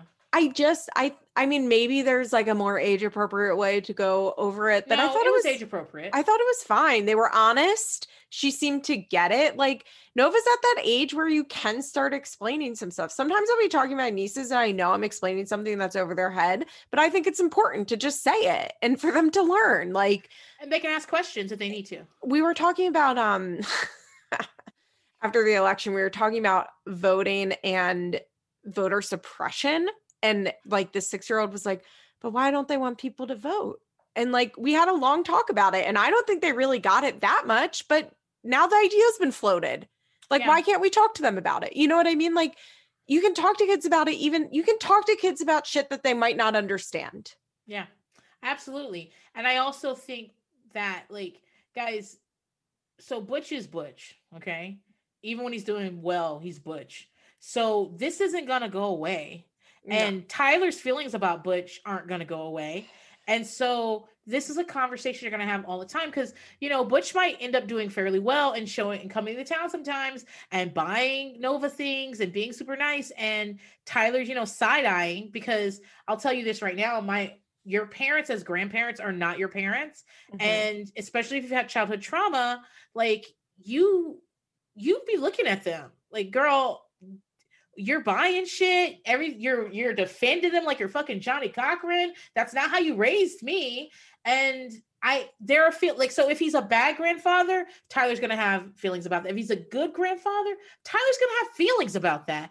And so none of this shit's going away. And Nova will ask, I mean, she needs to know why yeah. there's friction there. Yeah, it's a natural conversation. Also, um, I mean I I liked what Tyler said where he was like, I need to get over this bitterness. And I thought it was very real when he's like, Yeah, I know what I need to do. I just don't want to do it. Like as yeah. far as like going to therapy, I think that's some real shit where you're like, Yeah, I know this is an issue. I know what I want to I need to do because what I don't want to fucking do it. Um, but I hope he does. But I mean, I think Tyler's actually come a pretty long way with Butch. If you go yeah. back and watch the early episodes, he used to like bounce around so much like if he wanted to have Butch in his life or not. And he'd write him these letters like, Dad, I don't want you around. But then, you know, a week later, yeah. he's talking to his dad. And it really seems like Butch is not in the picture by choice, by virtue of Tyler not going after him, which was kind of always the case, right? Where Tyler yeah. like chased Butch around essentially. Unfortunately for him, that's a really sad thing but I think mm. Tyler's kind of moved past that. And so I do think Tyler has made some pretty good car- progress with Butch. I think actually Tyler being like bitter and mad at Butch is an indicator that he is making progress because I think before what he really was was like really hurt and kind of desperate for Butch to still be his dad and to come back. And I don't feel that like desperation for Butch's affection anymore, which to me is progress. Yeah but he also said something very true is that he does not know what fatherhood looks like. Yeah, he's been saying that a lot, which I think is good. I think that's why he would do good at parenting class because yeah. he wants to know. And also, like, I bet Kate and Tyler would really benefit from like joining a church, like a nice liberal, like universal Unitarian church where they could have mentors. Um, yeah. I think they'd really benefit or like they could become like friends. Like, could you see them a Quaker meeting house? Like, just like yeah. a really chill, like, we mostly come here for like the community more than the religion because I don't think they're very religious, but like I think they'd really benefit from being in a community that has older members of it that are interested in like mentoring and fellowshipping with younger families. I think they would really just by virtue of like not having stable figures in their life and their only stable figure is Kim who has a million issues like yeah. I think they could really benefit from a situation like that. Mm. You know you're speaking my language because I always wish I know you want a church that's not a church. I want to I like You want to be an addict be, so you can go to NA. yes, if I could be religious, I would because I think it's just so like you just find a church that you like that's run by somebody you like. Do they have fr- do they have Quakers in Texas? No, they do, but like I I don't think I'm going to end up there, but like your whole community surrounded by there, your holidays are decided. You yeah. you go to the youth group. Like I would love. like if I could just sit quietly in a church and not stand up every 10 minutes and be like, that's, no, wait, I don't think that's that, right. I don't you know what? Right. At Quaker meeting, you sit totally silent. Everybody sits no, in silence. No, I mean, me personally, because I know that I would be like, well, what about this? And what about that? And I'd get kicked. I'd be excommunicated immediately. I just know who I am. But that community around like a religious experience is something that like I don't know how to recreate in a secular way yeah, it's hard.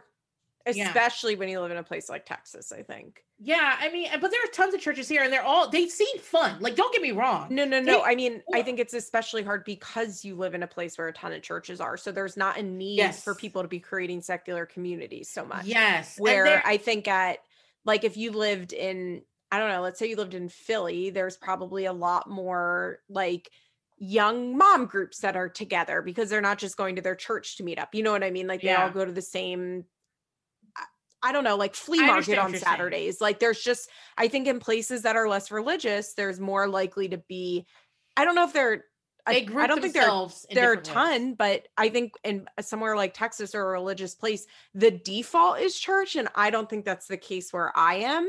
So I do think people are communityless in a lot of ways, but I also think that people might be a little more motivated to create different groups where if you were church people, you would just go to church. Yeah.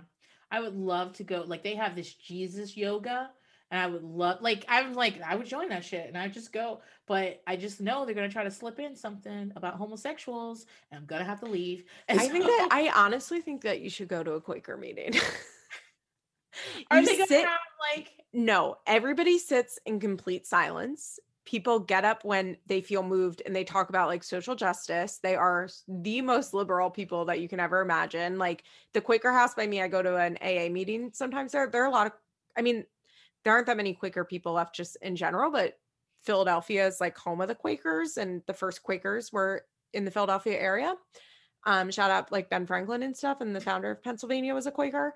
So there's a lot of like beautiful old Quaker meeting homes that are from like the 1600s in Pennsylvania, and you just sit in silence, and then you go to like your Trans Visibility Day activity, at the Quaker okay. house. It's very think about it. And I do, I know it's the reality is it's still religious, I think, like and they still are Christian, but I think that they're much more like about they're about service, community, social justice, and you sit in silence in the meeting.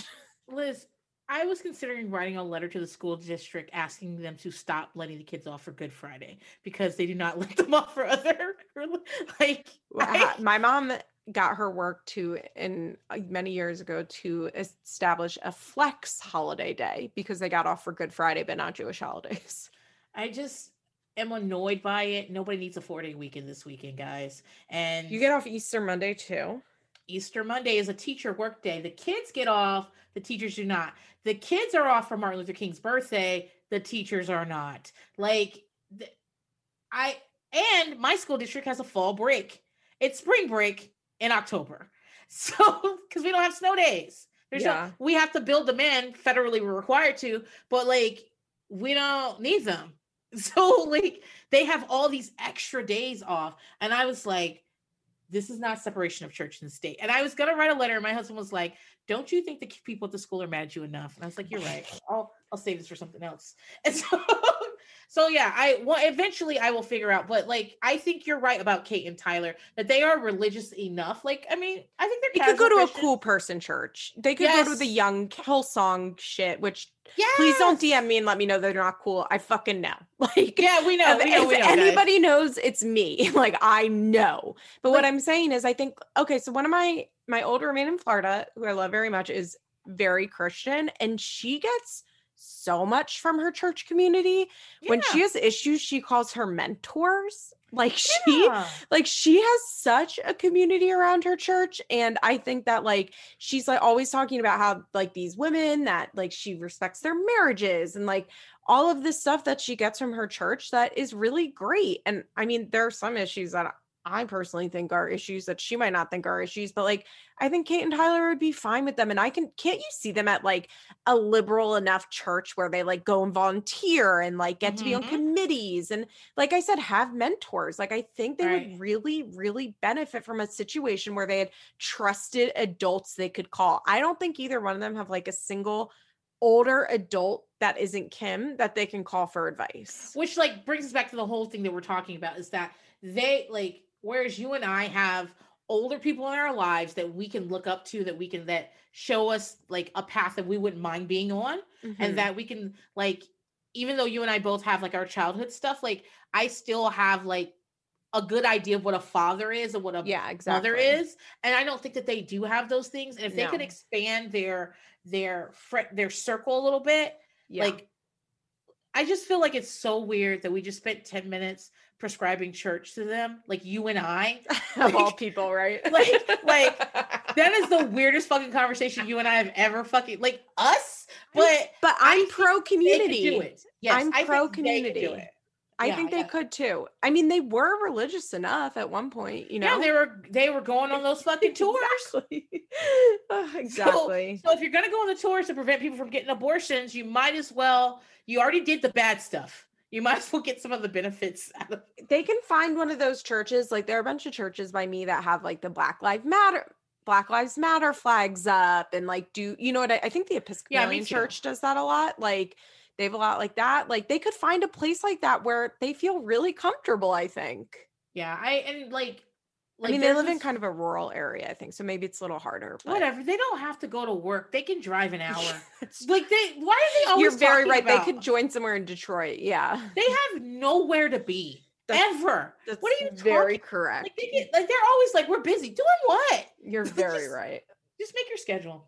All right, let's talk about Amber, who it's already been almost an hour and a half, so we have to get to Amber because yeah, we have a lot to talk about with Amber, who had quite an episode this week and then mm-hmm. decided to go and reaffirm everything she said double down if not triple down on an instagram live after this episode aired which if you haven't seen any of it go to my instagram feathers underscore pod and watch the clips i posted like i think 13 or 14 clips little yeah. short little clips that are all of the highlights yeah. go watch them because- she's in the dark it's terrifying. Well, they're at 119 in the morning at one point. She says it's 119. But she doesn't even have the light on in where she is. No, the she's in a and she's in a hotel phone. room, I'm pretty sure, by herself.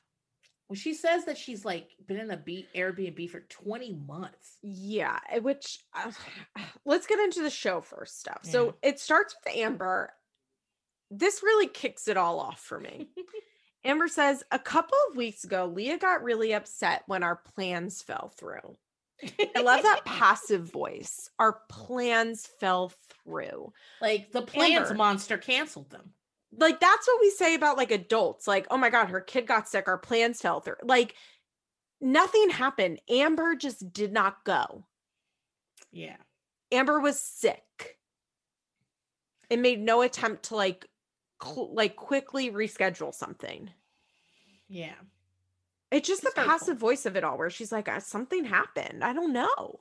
And Leah's turning 12. So Leah's old enough to know that you don't have anything to do, Amber. Yeah. Well, and she fucking knows it because she says it.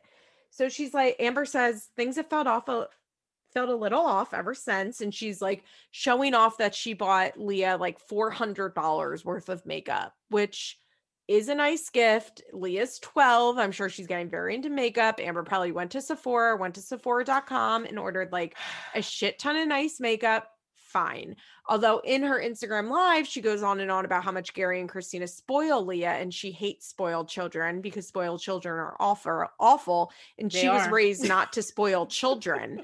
I'm like this. Remember when Amber brought Leah to, to that yes. boutique and bought her seven hundred dollar dress? Yes, she would just throw it. See, the thing is also the four hundred dollars worth of makeup. Like that's not the fact that it's four hundred dollars is not something a child can appreciate. No, she just, just like wants a, a, bag of makeup. Yes, if you had gone and got her a bag of Elf makeup, it mm-hmm. would you have mm-hmm. gotten the exact same thing from because like she's not old enough to know that like this is a very mm-hmm. expensive thing. Mm-hmm she I will say though, kids have YouTube these days, and she might be watching beauty. Okay, but I also think that if she bought her a hundred dollars of the makeup that she wanted, she would have still gotten the same response as four hundred dollars of expense. I to- I totally agree, but I'm just it, saying I think it it is possible that twelve year olds now like understand what nice makeup is. Yeah, but Leah doesn't. She of course she wants the makeup, but she she wants her mother. She doesn't want gifts from her mother. She's gotten plenty of gifts. Like Amber's been making enough money to spoil Leah for a long time. Yeah. She's I mean, getting wild gifts. Yeah. So then we get a scene of Leah, Gary, and Kristina talking about how it's Leah's birthday. And they're like, Well, what do you want to do for your birthday? And Leah's saying basically, like, she wants to go with her friends to get her nails done and go shopping. And then Gary's like, Okay, well, what about your birthday with your family? And she's like, Well, I want it to be you, Kristina, Emilee, and Grandma Tanya, which I was pretty surprised about that Amber's mom was included in this. Again, bad parents still can still make good grandparents. For sure, but I don't like I feel like I've never really seen Tanya interacting with Leah and it's probably just the show that we didn't see it, but like I when she was really little, she was with Carol all the time, uh, Gary's mom, and I just we just haven't seen Tanya and Leah together. So I was like, "Oh, are they close?" and I just didn't yeah. know it yeah i think that i think that and with a grandma you don't need to see him every day you know yeah so i think that she probably she, she obviously sees him more than tanya just the way of more than amber just the way tanya was talking to amber about like yeah you know, last week you know, yeah. yeah. so like i bet you tanya checks tanya. her name is tanya. tanya I still want to call her Tanya. Tanya checks in once a month or something and yeah. probably remembers on Christmas and probably, you know, Leah's got her own phone. And when Leah texts her like a funny meme, Tanya responds. Yeah, she sends her like, I love you, baby, and like yeah. eight emojis. Yeah. Yeah. And that's enough for grandma. Yeah. And so, yeah. So Gary's like, Your mom? Do you want your mom to come? And Leah's like, No and Gary, I have a lot to say about this. So Gary says, you know, it's really important that you include your mom. And Leah's like, well, I don't really want to. And he's like, is there something that happened? So far, I'm like, okay. And Leah's like, I just don't really have a bond with her. She's like, it's been 12 years and she hasn't done anything. That's mm. kind of Kristina's spot. Kristina immediately goes, Well, I'm just the bonus mom. Here's the first thing I want to talk about in this I get why Kristina said that because they're on camera. And I get that they want to affirm Amber as Leah's mom. I get that. But Leah needs a space. I Leah needs to go to therapy because she needs a space where she can say, I don't have a bond with my mom. I don't want to have a bond with my mom. I consider Kristina my mom and not have anybody bounce back and be like, actually, no, no, no, no, no, no, no. You have to love your mom. You have to be close with her. I'm your bonus mom. Like it just, I get why they did this, but I wish somebody had been like, that's okay. Yeah. Um, it's very so so for me, the scene is very like we're on camera right now. Yeah. And like Gary does very well on camera. I'm not gonna take that he from does. him. I absolutely just know he does that Gary talks a lot of shit about Amber behind the scenes, and Amber deserves it.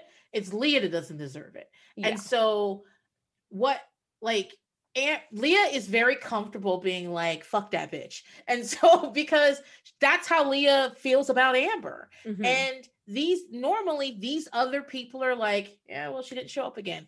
And now at this moment, because we're on camera, they're being very like, like, we're not going to get ate up on Reddit today. Yeah. So, yeah. we're by Amber.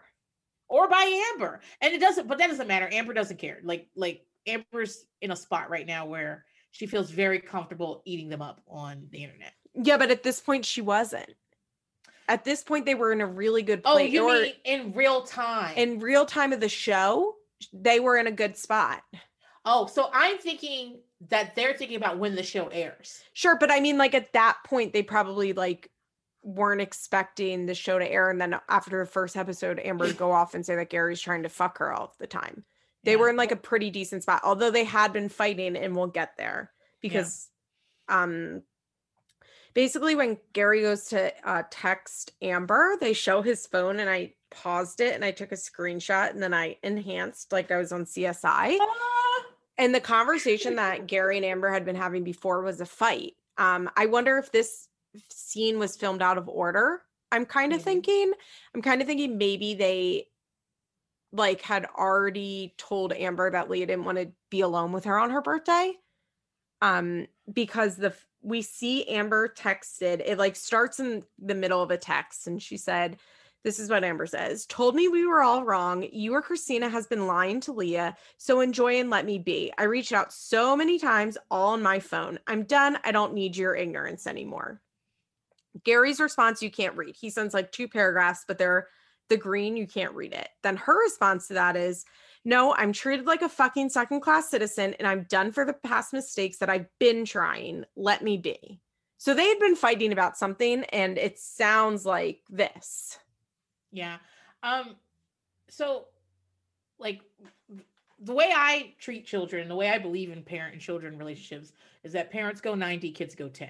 And there are exceptions. Like mm-hmm. when we're all fucking adults, that's a different thing. But 12 year olds especially they that you go further than they go yeah and like right now i'm literally in a fight with a nine year old and did i want to like spend time with him today and do things no but i am a parent and i'm an adult and he's not and so even if you don't like let's say leah's let's say leah's bullshit right now okay mm-hmm. it's leah leah's spoiled leah's doing this you believe leah is completely wrong in this situation, you still have to do more than Leah.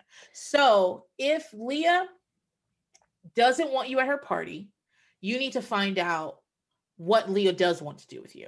Okay, mm-hmm. I don't want to spend my birthday with you because I'm going with my friends in the morning and that and then that evening I'm going to be with my actual family or whatever she says. Well, okay. Amber does get invited to that party though. Gary basically is like, "Well, we're going to invite her." Well, but the thing about Amber is she takes everything Leah says very personally. Yeah, because as if they are the same age. You know what? Really, watching this and then watching Amber's response to it just made me so sad because it's like, yeah, I knew this was coming. I knew Amber. Everybody knew it was coming. Am- Amber has untreated borderline personality disorder. Like she was going to turn on Leah. Like as soon as Leah started bucking back to her, she was going to turn on her. Yeah, and Leah was always an object to her. Mm-hmm. And, and now very difficult to watch an adult turn on a 12 year old. Yeah.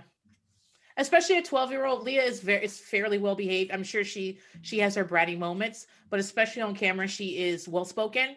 She yeah. is clear. She is not saying anything that is disrespectful she is just being like, well, this is how I feel.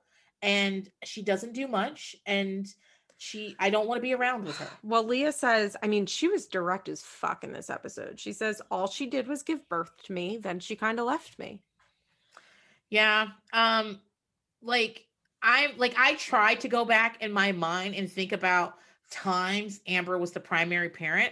And very few. Of, very few. And most of what we watched was her like Gary working, Amber being at home, like going crazy with a small mm-hmm. with a baby. But like I mean, this is I feel like this is like 6 8 months out of uh out of Leah's life. Yeah, and even then was like it was all you know what I mean? Like she wasn't she wasn't like primary parenting. It was just like somebody had to watch the baby. Right. Right. Like, that's uh, exactly it. Somebody had to stay here with the baby. Yeah. And you don't have anywhere to go. So. Yeah, exactly. So Gary's like, well, you know, she watched you too. And Leah's like, mm, watched no. a mother watched. Yeah. No, well, she did say she children. took, he did say she took care of you, is what I wrote down. But, you know, I get like, I get where Leah's coming from. And I was pretty proud of her for being so bold. I think that Gary and Kristina should, not I mean, look, now we're getting into the ethics of teen mom, right? Which we can't right. do, but like they should not have let her say that on camera. They should never no. let Leah talk shit on Amber on camera because they had to have known this is how Amber's going to react. Amber has an untreated personality disorder. This is how she feels attacked. And in her mind, she can't differentiate that Leah is 12. She is incapable of doing that, which is where yeah. I do have empathy for Amber in this situation because it is i think it is very hard to be amber i think every moment in amber's head is very difficult very yeah. very very difficult and it's really fucking sad to me to watch um it's very sad for me to watch a woman that on one hand desperately wants to love her child uh, at the same time like attack her because the child isn't willing to like kowtow to her i just like I I'm sure Amber doesn't want to feel this way. You know what I mean? Like I I'm sure she doesn't want this to be her, but it is and she obviously isn't getting the treatment that she needs. So that's where I have empathy for her because I think that this is it's not like I'm excusing her behavior, but her behavior is a result of her mental illness, right? Like that's just reality. And so that's where I have empathy for her. But at the same time, it's like Gary and Kristina should have seen that this was coming because Amber has never sat back and let anyone talk shit on her. Well, I also don't think this is the first time Leah's. I believe last year was probably a hard time getting Leah to to, to say, "Can like your yeah. mom's gonna come?" I think this is. I think Leah's been probably talking like this off camera. Oh, for for a long time, a year. Also, so Amber keeps in her Instagram live was talking about how they manipulate Leah and Leah was lying, but she was influenced to lie and she never says that type of stuff to Amber. And it's like, yeah, because she sees how you are, Amber. And like she which the thing that Amber be, I bet Leah's like, yeah, I love you. Of course I love you. Like I think from a very young age, Leah learned. I remember specifically when they went to Florida. Oh, they get engaged? Yeah, but I remember Leah like tell she was young, like six or seven, and saying oh. to Amber, like, Daddy didn't go anywhere with us in Disney World. He didn't walk around with yes. us at all. Like something very like accusatory of Gary, but because she was trying to please Amber. Um, and I think like she probably does do that, but Amber as an adult should be able to see that. And also like a child shouldn't feel the need to do that. Right. And like if like Gary's her dad, she has complaints about her dad. So if she has any kind of complaint about her dad, she knows that when she's with Amber, if she brings it up, she gets good feedback from that. Yeah. And like also, you know that Amber, like, they don't have real talks. What they no. do is the whole time they're together, Amber's like, Don't you love me, boo boo? Do you love me so much? Like, yeah. I love being with you. Like, it's just talk like that. So what Lee what's Lee gonna say? No. Parroting. I'm gonna say this to you and I need you to say this. Farrah does it with uh Sophia. Yes. Like yes. Like, and that's what do you remember when Farrah was gonna move to San Diego or LA? And yeah. Sophia said the wrong and then Farrah was like, man. But here's the thing you had been prepping her for weeks saying to go this place, and she thought she was giving you the right answer. And then you swung on a dime. And I bet you Amber's like that too. And that, like, there is only one right answer. And I'm going to ask you over and over again. And what I want is you to say that answer uh, back to me.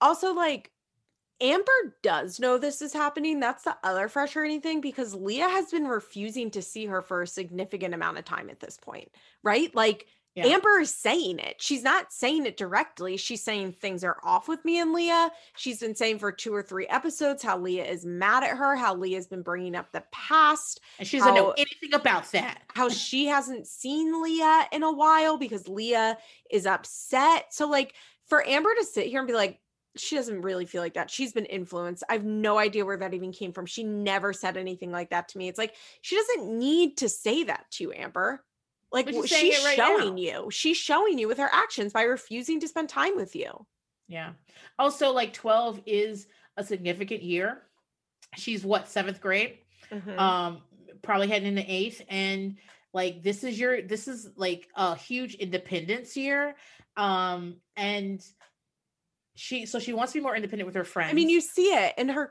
like she has that cute little haircut. She's that wearing haircut cute, was so cute so cute. She's wearing cute clothes. She wants makeup. She wants to get her nails done and go shopping. Like she's a teen girl. Yeah, when I loved their little presents with the hair stuff, I was like, "That is so that is, they're so cute. Look at that. That is such a twelve year old gift. Yeah, perfect gift. Who gave her that? They are so good at giving gifts. And like, I just think uh, she's becoming a, a young woman. Mm-hmm. Like, and so and young women have opinions, mm-hmm.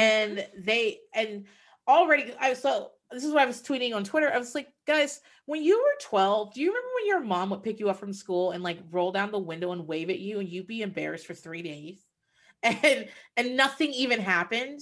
Imagine being 12 and your mom gets on the internet, zooted out of her mind with her green card boyfriend talking the most shit.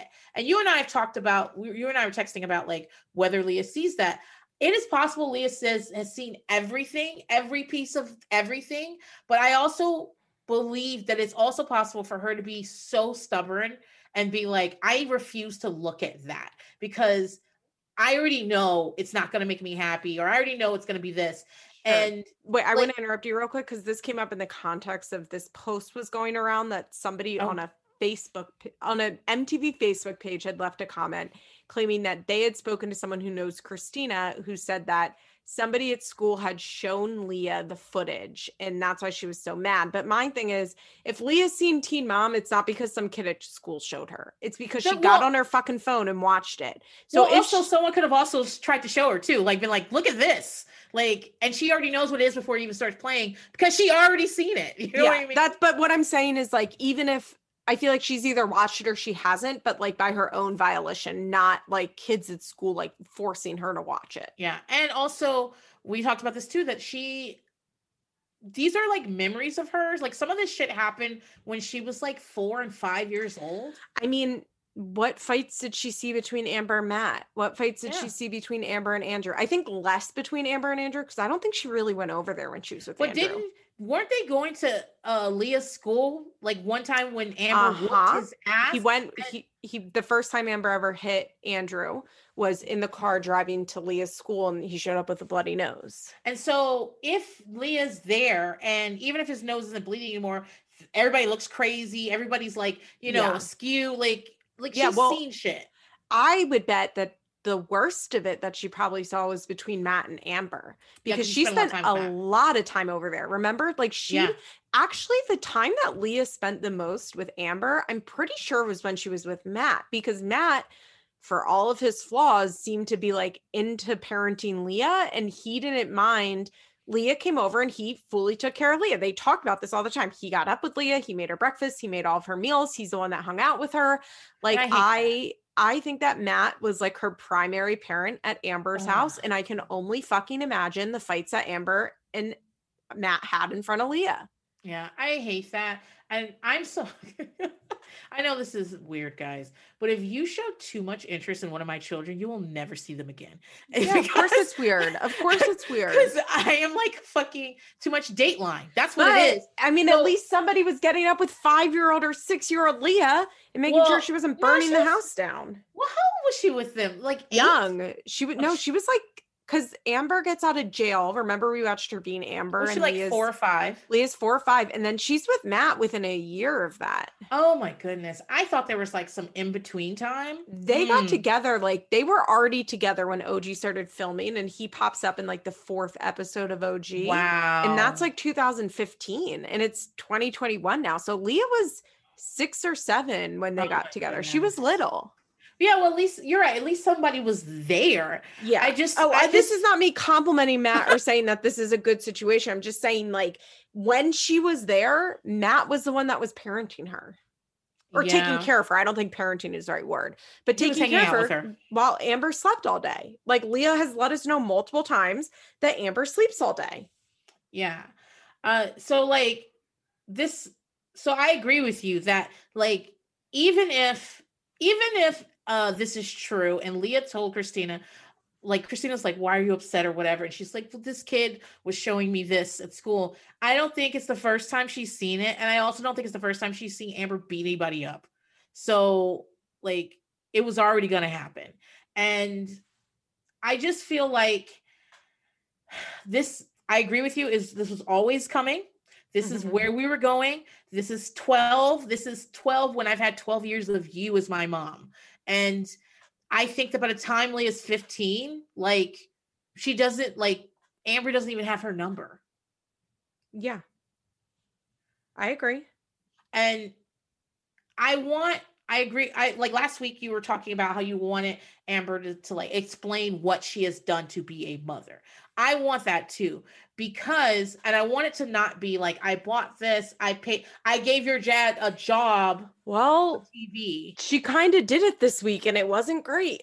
What was it? I mean, when I she was watch. talking to Sean, how she's always there for her. Oh, she said, oh, "I've been there Sean. once to twice a week."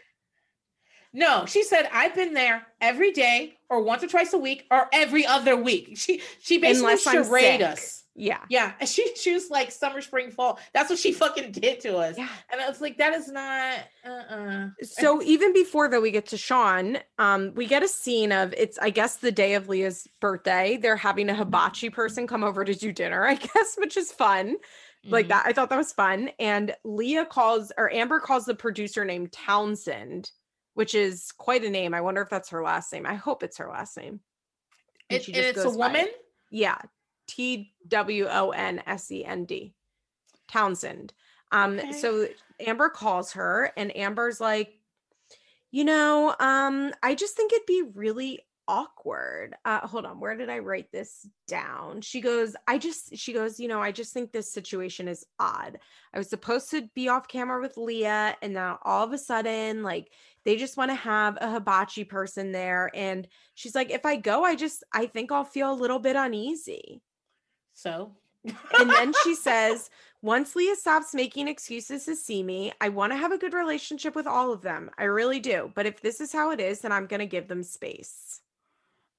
Which the me, me, me, me, me, me, me, me, me, me, me, me, me of Amber is infuriating.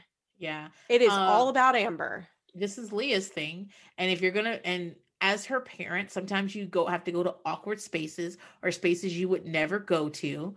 But if you are trying to do something for your kid. That's what you do. And it's not even awkward. She goes over there all the fucking time. Well, it's awkward because she's been fighting with uh Gary. Gary, yeah. But like the and fact she probably called she... him a fat fuck again. And now she's like, now I gotta go look at him. The fact that she couldn't go over there and sit there for dinner because she felt a little uneasy about it just tells you everything to know she does not show up for her children anytime that mm-hmm. amber mm-hmm. doesn't feel 100% able to do something she just straight up does not do it and she sees that as protecting the kids she actually has twisted herself into a pretzel to explain to us that actually she's doing right by the kids by not seeing them and she says it to sean too like if it wasn't good for me to see her, I wouldn't see her. She's been doing that since she got out of jail and she just won't see Leah for long periods of times. And she says it's because she's depressed and it wouldn't be good for Leah to see her that way, which, like, sure, I'm sure there is a truth to that. But she definitely, like, definitely does this thing where she justifies to herself that anytime that she doesn't want to go around there because she's depressed, that it's actually beneficial for Leah. Uh, and in some ways I agree with her, but if she just left and didn't come back, I think if she if think about this, if Amber after she got out of jail, you know she's very excited to see Leah. Remember, mm-hmm. but after the first time she was just like I can't really be around Leah, and she never came back. Mm-hmm. I think that would be better than the back and forth. I think so too. Not, I mean, I mean not ideal, but not, but better than what she's doing. And I think it's going to be the same for Baby James. I also think I was thinking about this too that like Baby James was a ticking time bomb in that Leah and Amber relationship because if Amber took care of baby James, then that's I Leah she couldn't take care of you, Leah. She's she's gonna be a mom to baby James. But if, and if she doesn't, well then she's just a piece of shit who's not gonna do it. And so either way, we were going to come to a head and that part like your mom just got out of jail yeah for beating up which you know she beats up people for beating she's been on tv beating up people for beating up her partner and i know like do liz do you think anybody in that family co- like even tries not to talk about everything that's happening in front of leah no she heard about the machete she heard about it I, she probably read the news articles. She probably remembers the machete. Yeah. She probably was like, yeah, I remember that machete. So like all of this, I don't know why Amber's surprised. And everything's about her. She, I mean, she should, Liz, you know, I am not like a person that just walks around being like, bad mom, bad mom. Amber's just a bad mom. She's, She's not a, a fully bad mom. And I think she would really benefit from just admitting that. I wish she would just admit that she doesn't really have any interest in parenting. I think in a way, I think Jenelle is similar to this that in a way being in the public eye has been so bad for their kids because if they weren't in the public eye, they just totally would have dipped out. But yeah. they feel too embarrassed and like they feel like they need to prove to the audience what a good parent they are. Like that's what Amber's doing. She doesn't give a fuck about Leah. She cares about proving to us that she's a good parent. Yeah, I mean, every time Jenelle like think about when Jenelle was out with like Kieffer and stuff, and she'd be going out places all the time.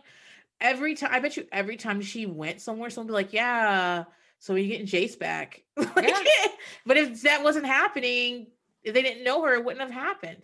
Yeah, mm-hmm. I also think that like, I like so you know we put a lot on mothers we like you know they the mother tax is a real fucking thing but I believe that if Amber Amber doesn't have to have custody of any of these children.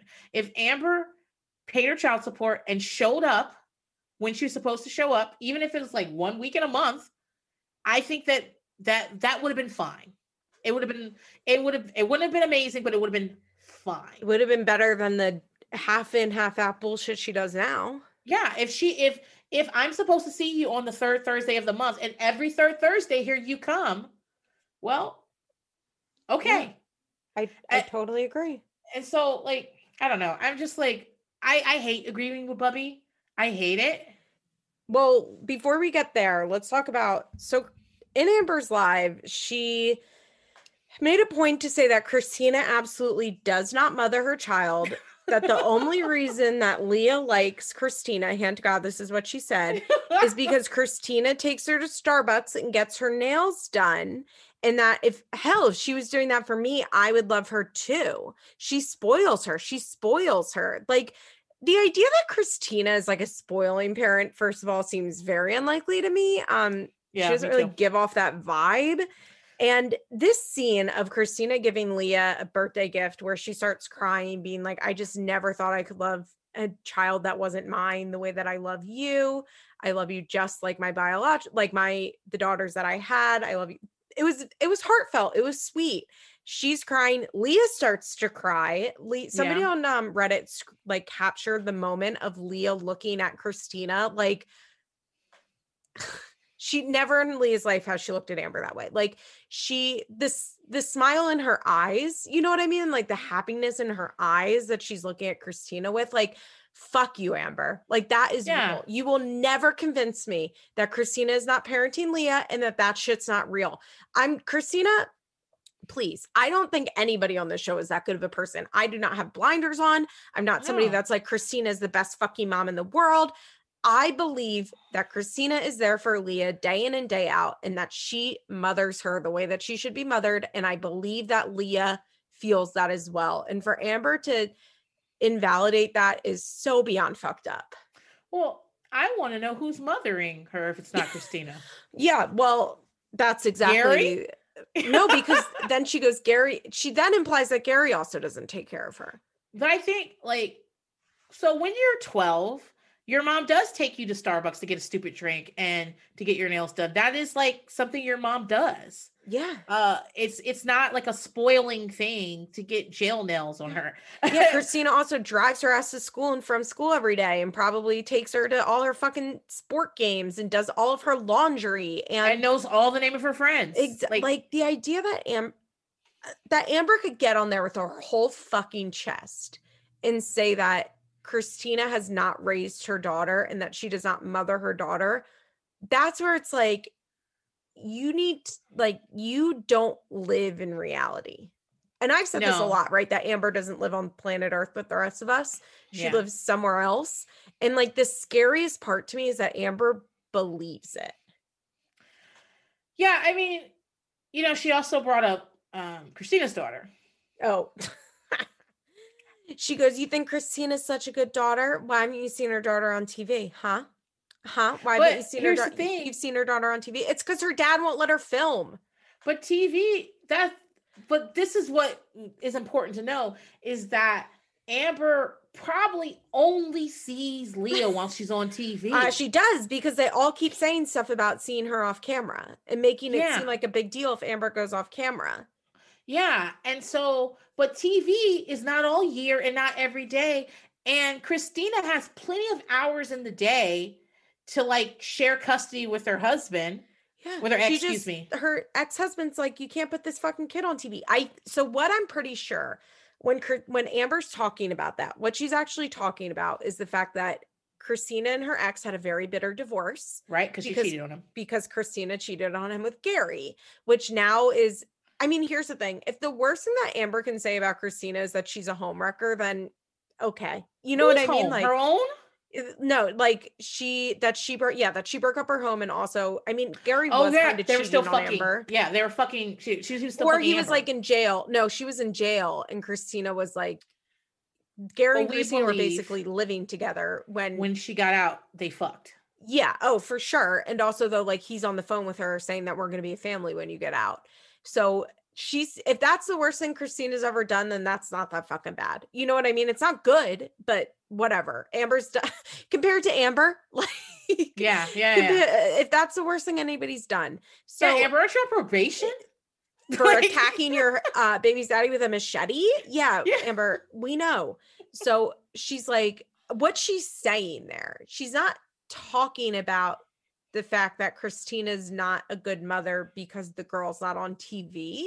What she's talking about the fact is that Kristina doesn't have full custody of her daughter because her ex-husband fought so hard for her daughter not to be on television at all and like can't have even mentioned and can't even be there if MTV's there because I guess for a while they were filming around her Right. And then her ex like got a restraining order against that. Like it was a pretty bitter custody thing.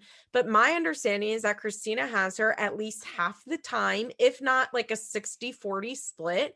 But like there's nothing really wrong with a kid living with their dad 60% of the time and their mom 40% of the time, if that's no. what works for their family. And you guys live in the same area. They, and I the girls go to the same school. Lan the right. whatever her name is, Carly, I think is her name. They go to the same school. Like it's not that's what Amber is saying though when Kristina she's bringing shows up. up. to. Remember when we did this and I said back when she was with Matthew, Matt, Matthew got, and I said like like formal Mr. Matthew, like like, and I said that if Amber wanted to be like the biggest fucking the best mom ever. All she had to do was show up at school to take have lunch with her once a week and bring McDonald's. Mm-hmm. Like it's so like that all you have to do is be the one that that signs up for girl scouts and takes her once a week that's all you have to do i bet you kristina does stuff like that i bet you of course she does i guarantee you kristina makes this weekend who's making the easter basket that leah gets it's yeah. kristina who brings the fucking gifts to all the teachers at school every year yep. or whatever? Kristina, who goes to parent teacher conferences? Kristina. Kristina does all of that. And for Amber to like say with a straight face that Kristina is not a good mother eh, because because she cheated on her husband, like yeah, that sucks for her daughter, right? Like that sucks that her father was cheated on and that created a bitter situation. And I'm not going to downplay that, but like it it's just so nuts to bring it up. Also, it was six years ago. Like, there's another child in the mix. Like, it's just so yeah. silly. And, Amber and beat up her baby daddy. She somebody said she beat him up. James isn't on the show either. And Amber goes, mm, "That's different." It's like, yeah, because you don't have any fucking custody of your kid. You only have supervised visitations because you're not allowed to be alone with him because you attacked him. Uh, Andrew was holding James when she went after him. Although I can see a world in which she gets um, more she's, custody. She is. She's are she's petitioning for it, and she is because she hasn't failed any drug tests, and she's doing okay on her probation. And uh, do I and he keeps making mistakes? Mm, but she's making mistakes too. So when they when oh. that thing happened where she like filed contempt of court, yeah, he came back. She had missed something like half of her visits. Um, basically like he came back and was like she doesn't take advantage for visits and like she would use excuses like the weather in october for her not being able to go like it was raining like is she, she driving herself places now i guess she like wow. missed a ton of her visits so i think they ended up like throwing it out basically and now they're in mediation they're going into mm. mediation about like moving on to the next step because they're on this indiana family plan thing, like the standard custody agreement. Yeah. Which means like there are step up levels and she's going to get unsupervised or overnight visits, which which she won't take advantage of though. Uh, she won't and she's entitled to, right? Like if she has followed the rules then she's entitled to that, but she's not going to take advantage of it and actually I don't think Andrew's messing up as much as I thought he was once he came back with that Amber uh-huh. isn't taking advantage of her stuff. But Eh, for her to be like, it's different with James, it's like, yeah, it's 10 times worse with James, hun. Like, yeah. James actually, should be on this show, but he's not allowed mm-hmm. because his daddy made sure the court wouldn't let him. I actually feel bad about Andrew being, I mean, not too bad because he did take himself there, but I feel bad about Andrew being stuck in Indiana. Yeah, it sucks. Because this is why you don't go after, this is why you don't move your whole life to this bumfuck nowhere. Well, they're in Indianapolis, but like to the very far away from your family. Yeah, he should have um moved her to like, California. And she would have done it. I know, I know, she she kept being she, like, I can't because Aaliyah. If Andrew worked hard enough, he could have gotten her. He could he should have done it because then they would be in California and he would be near his family and stuff. Yeah. Um I feel well, bad to an extent. yeah, that's what it is. Cause because he didn't just ha- end up in Indianapolis. You know what yeah. I mean? Yeah. it just it yeah. Um I just you know, Amber doesn't make any sense, but we can't expect her to because of all the behavior. I think you have a lot more empathy for her than I do. Um I have very little empathy for her. I have like and I think it's all surrounding um you know, mental illness. Other than that, I don't have any. Um it's just because no, it's she's hard. awful. She's awful. And she's had every resource available. You know, on that live, she said she's like, I've tried mental health treatment. It didn't work. I wish it did. I think she's talking about rehab that she went to on the show. Like I yeah. I I mean, unless she went away to some other place recently, like she's extremely frustrating. I think the most infuriating thing about Amber is that she doesn't just it'd be one thing if we just had this episode, right? Like right. this would be bad enough. like it's the fact that she gets on Instagram live and triples down. Yeah, I mean, girl, in a week she's gonna be on there calling Leah a bitch. Yeah, of course she. I'm surprised she didn't. She actually reined herself. I was actually expecting her to go a little harder on Leah. She just called her a liar, but was like, it, she's only lying because Gary and Kristina are influencing her. Yeah, we're gonna get there. You know, and, for all of Gary's faults, I don't think that Gary wants Leah to stay away from Amber. I don't think so either. I don't. I think it makes his life harder, to be honest. Yeah, because uh, then he has to deal with fight. fucking Amber. Yeah. yeah. and also on the live, she was saying that Gary's never doesn't pay for clothe her or pay for things, and I I think that's a roundabout way of her saying that Gary's only got money because of me, but there's a nuance there. Like well, you don't technically pay Gary. Yeah. Okay. So, so I mean, well, what she's what she said way back in the beginning, what she's talking about is they weren't really going to pay the dads, and Amber yeah. actually went hard and advocated that Gary should get the same amount of money as her. So that's why the original dads get the same amount of money as the moms is because of Amber. So that's what she was talking about originally. But I'm like fucking sick of this idea that like the Edwards only had a job because of Maci, and it's like yeah, Amber is the yeah. star, but like I don't think they so, have to show up the filming. Yeah, they have to. And Amber was the first. She was like the sizzle reel for 16 and pregnant. And Gary right. was a huge part of that. They met Amber and Gary together. It right. wasn't just Amber. Like Gary being Gary was like Gary time. It was a ginormous part of like why they were interested in Amber. And so the idea that like yes, Amber is the main character and if Amber left the show, so goes her universe because the show is called Teen Mom and it was based on 16 Pregnant. But the idea that Gary like that Amber is responsible for them having a job is incorrect. MTV is responsible. It just happens to revolve around Amber's story because of the format of the show. They have okay. a job because of MTV. Because if MTV didn't want Gary there, he wouldn't be there because they have fired people in casts, such as the Edwards family, such as David. Like they do fire right. people without firing the mom. All right. But I'm going to say that it, that I'm happy that you agree with me here so that also means you have to say the same thing about Joe because I know that it's very like they they these people are the reason that these people get to like lay around and be on TV. I think they work for their money, don't be, get me wrong, but they are the like Kail is the reason Joe gets to do what he does. Yeah, but I still has to that. I know, I know. I'm just saying, I'm just talking to the people. Okay. So calm down. I was like, I always agree with that. one. he's like, Kail's the reason, but she's not the only reason. They have to show up to filming. They yeah. have to be filmable and not shooting dogs. They have to like, mm-hmm. like, like Amber does not cut Gary a check unless exactly. it's for child support. And, and you so, know what? Gary yeah. is honestly like without Gary, Amber might not be on the show because I don't think Amber films enough. I think that she doesn't have enough in her life to film. And I would imagine she um, cancels filming a lot and yes. she is unable to film a lot. Like there are episodes of this show where we see Amber for about 14 seconds and Gary and Kristina are the main people. Yeah. Like I I think that Gary and Kristina more so than almost any of the other dads. I can't think of a single one.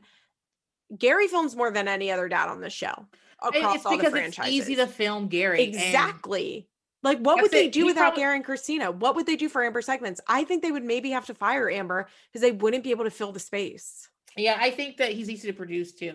Um, yeah, he does what he'll court. talk about anything. He'll show up anywhere. He'll do whatever the fuck you want. Yeah, he'll just be like, "Hey guys," and just like and just do it. Um, I have a family member that's a lot like Amber, like obvious, uh, has been diagnosed with a mental illness, is untreating, not treating it, and essentially just uses it to like lob at us anytime we get mad at her mm-hmm. and like just be like, ah, I'm sick. And yeah. like and are doing absolutely nothing about it. And I have to like not be around them. Like yeah. the fact that Gary and Kristina still allow like well I wouldn't push Leah to talk to you. Because I mean that's the other part of this, right? Like although we're saying that it is MTV that employs Gary, the reason that Gary keeps Amber close is for the check. Yeah. Because uh, Gary is smart enough to know that Amber is a cut off your nose despite your face type of bitch. Yes. And Amber would quit that show to punish Gary. Yeah. She would, Amber would go broke if it meant that she could punish Gary if she wanted to. You know what I mean? Like if she really wanted to get at Gary, she would quit the show. Like, and even also, though it would hurt her in the long run, she would do it just to say fuck you to Gary. And Gary's aware of that. So I think that's a big reason that they let Amber come around so much is because they also want to be on this fucking show. And they know that they have to keep Amber happy, not because Amber can get them fired, because Amber can quit herself. And that fires right. Gary and Kristina in the meantime. So Amber has to like hurt herself to do that, but they know that Amber is self destructive enough that she will, I think. Yeah. I've always said I think Amber would be the next one to quit the show, even though she financially probably makes the least amount of sense, but because she doesn't think like that. I and I also think it could be as easy as her not consciously quitting the show too, like just also just not showing up. She just yeah, she just refuses to film for like three months, so they have like, to fire her. Right, that she never goes. I quit the show. She just goes. I was too sick to film. Yeah, and then um, I also think that like as much credit as everyone gives Gary, I think that it's really easy to stand next to Amber and just say things like, "Did you see, do you know how many kids that guy really has?" Because you always turn out being like the like it's. I think it's harder with uh, a Kail. I think it's hard. I mean Maci. It's. I think it's very easy for her to film about um Ryan uh because she's always the good person. Yeah. I mean, except for that time that she showed up on the beach with Dallas. All right, let's talk about Bubby because I find Sean to be very annoying online. Like when Amber yeah. got arrested, he was going so hard for her, basically like calling Andrew a piece of shit, blaming him for everything, saying Amber didn't do anything, blah, blah, blah. And I was like, you are enabling her so much. But I thought he did a really good up- job in this episode where he wasn't being cruel you know what I mean? Like he wasn't being outwardly mean, but he, he was helpful. He was holding his spot and Amber was and this is why this is why people don't stand up to her cuz Bubby's like the person that she loves more than anyone else in this whole world, right? Like there's nobody that she cares for more than Sean and he's the only one that stands up for her though. And she was fucking mad at him. Oh yeah, she wanted to hang that phone up. so she calls up Sean, they're on FaceTime and she's like you know, me and me and Leah were having problems, which once again is a weird fucking way to talk about your child. you are not equals. You are an adult. If you guys are having problems, you are having problems, and you are the person that has to seek out a way to like right the ship, not Leah. Leah has no responsibility to Amber. You Leah did not give birth to you. You brought her here. Yeah. So you all the responsibility is to her.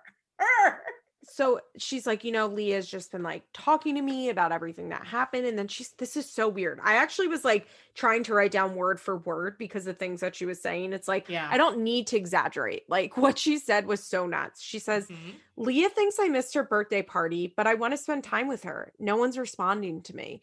Leah thinks I missed her birthday party. What do you, you missed her birthday party. yeah. And so uh, Leah doesn't have eyes.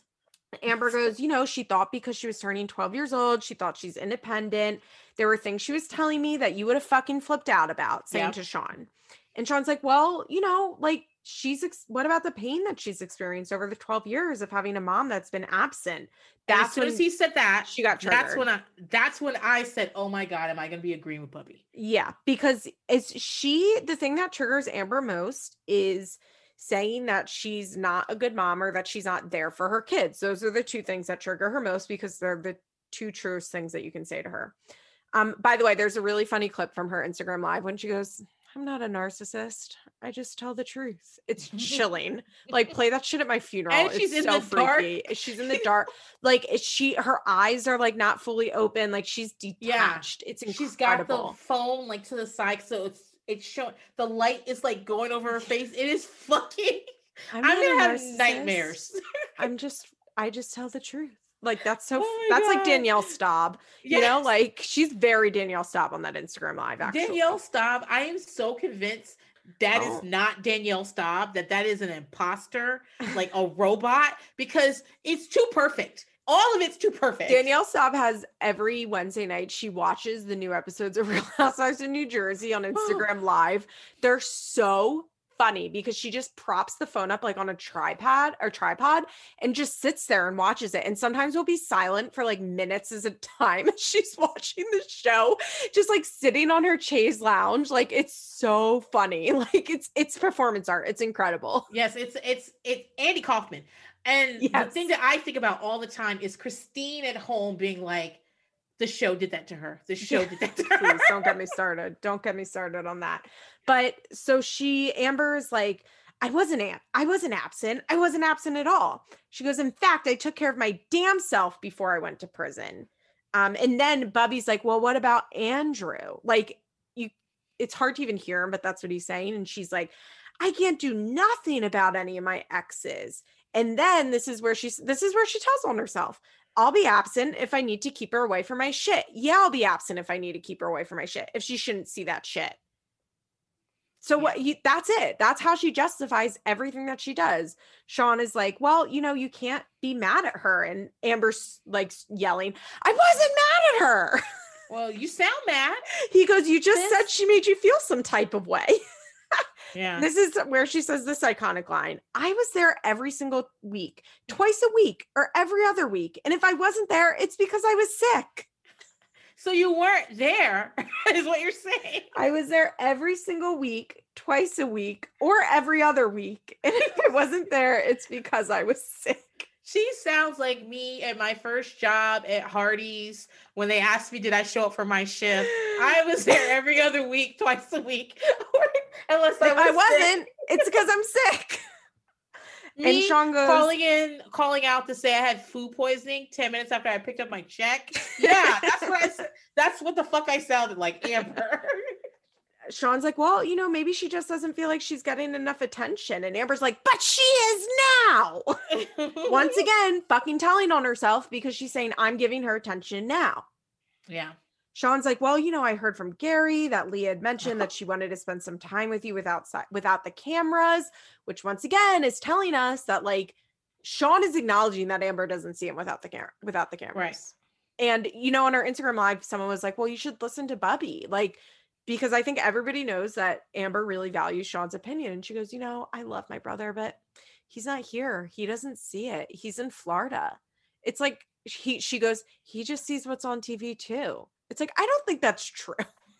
Yeah, and he is talk like when he said he talked to Gary, I was he heard from Gary, I was like, Oh, I didn't know that Bubby and Gary like had an open line of communication. That's well, they were. F- that's how Amber met because Gary was Sean's friend from high school, right? And he was going to be in, engaged and underage, right? Uh huh. That's how they like came across all of them, and I don't think they're friends now. You know what I mean? Like, I don't think Gary and uh, Sean are like good friends, but I wouldn't be surprised if Gary, like Andrew, get or Sean gets word that Amber's and seeing Leah and he hits up Gary and he's like, what's going on? Or it was just Leah's birthday. He probably called to talk to Leah. Yeah. You know what I mean? Like he probably called to say, How's Leah? And then Gary and him have this conversation. And so Amber's like, And I asked for it. And she said no. Sean has a great, a great point. He says, Okay, then maybe she doesn't think it's good enough and you need to come up with a solution. Which is exactly right. Yeah, because you're the mom. Amber so says, I've already been why there. she feels oh, that way. Exactly. You ask, you ask, her why she feels that the way, then you listen to her while she tells you. That's important. And then if you need to like clarify something, uh, you can, but always with a, you know, I'm sorry you feel that way. I understand where you're coming from. I did that because I want to do this, but I can see how you felt that way. Yeah. What can you and I do together that would make you f- this help. And, and Leah will say, "Meet me off camera." yeah. Or if Leah says nothing, then Amber says, "Okay, but just you know, on Tuesday I'm, I'm gonna come over. Your yeah. dad and I are gonna have dinner. It's a if you want to hang out in your room and not see me, I get it, but I'll be there." And yeah. then you show up twice a week, whether Leah wants you there or fucking not. You show up at her dance thing. You just sit in the fucking audience and wave at her because here's the other thing at that age, like she's still young of- enough yeah they push you away sometimes to see if you're gonna like just be like okay fuck you bitch and run yeah. off that's what they're yeah. leash still young enough that you can do something like okay well i'm i'm gonna come over and if you don't want to have dinner with us that's fine but i talked to your dad we already planned on having dinner on tuesday so i'll be there yeah. you can join us or not it's up to you and they um, let her and like i think once your your kid is 17 or 18 that can be a lot harder but oh, i think yeah. at 12 like she's while she is independent and getting older and mature she's still a kid she's still 12 she's and still in middle school you got plenty you got a couple more years yeah where you can do that shit you so fix a couple things uh Amber lets us know she's been there without the cameras. She says, I've been there already without the cameras, and they can keep running their mouths behind my back. Gary and Kristina did not do their part. They told her lies on some things. And Sean has the line of the century. He says, they shouldn't be able to influence her. She should be able to see what the truth is. Yeah. Also, if they were telling her, if you were actually seeing her, what they're telling her, you'd also be telling her things as well. So you're again telling on yourself. You are not communicating with her. So even if this was true, you're not communicating with her at all. And all she has left to believe is the lies. So yeah. you're still telling on yourself. Yeah. Um, then Amber says, Sean says, you know, you, you, it takes a lot of work to make up for 12 years, which I think that this might be the strongest indicator that Amber has not been there. Like Sean saying 12 years is him yeah. acknowledging that Amber's never been in the picture. And for Sean to say that is pretty significant in my opinion. And he knows he's being filmed.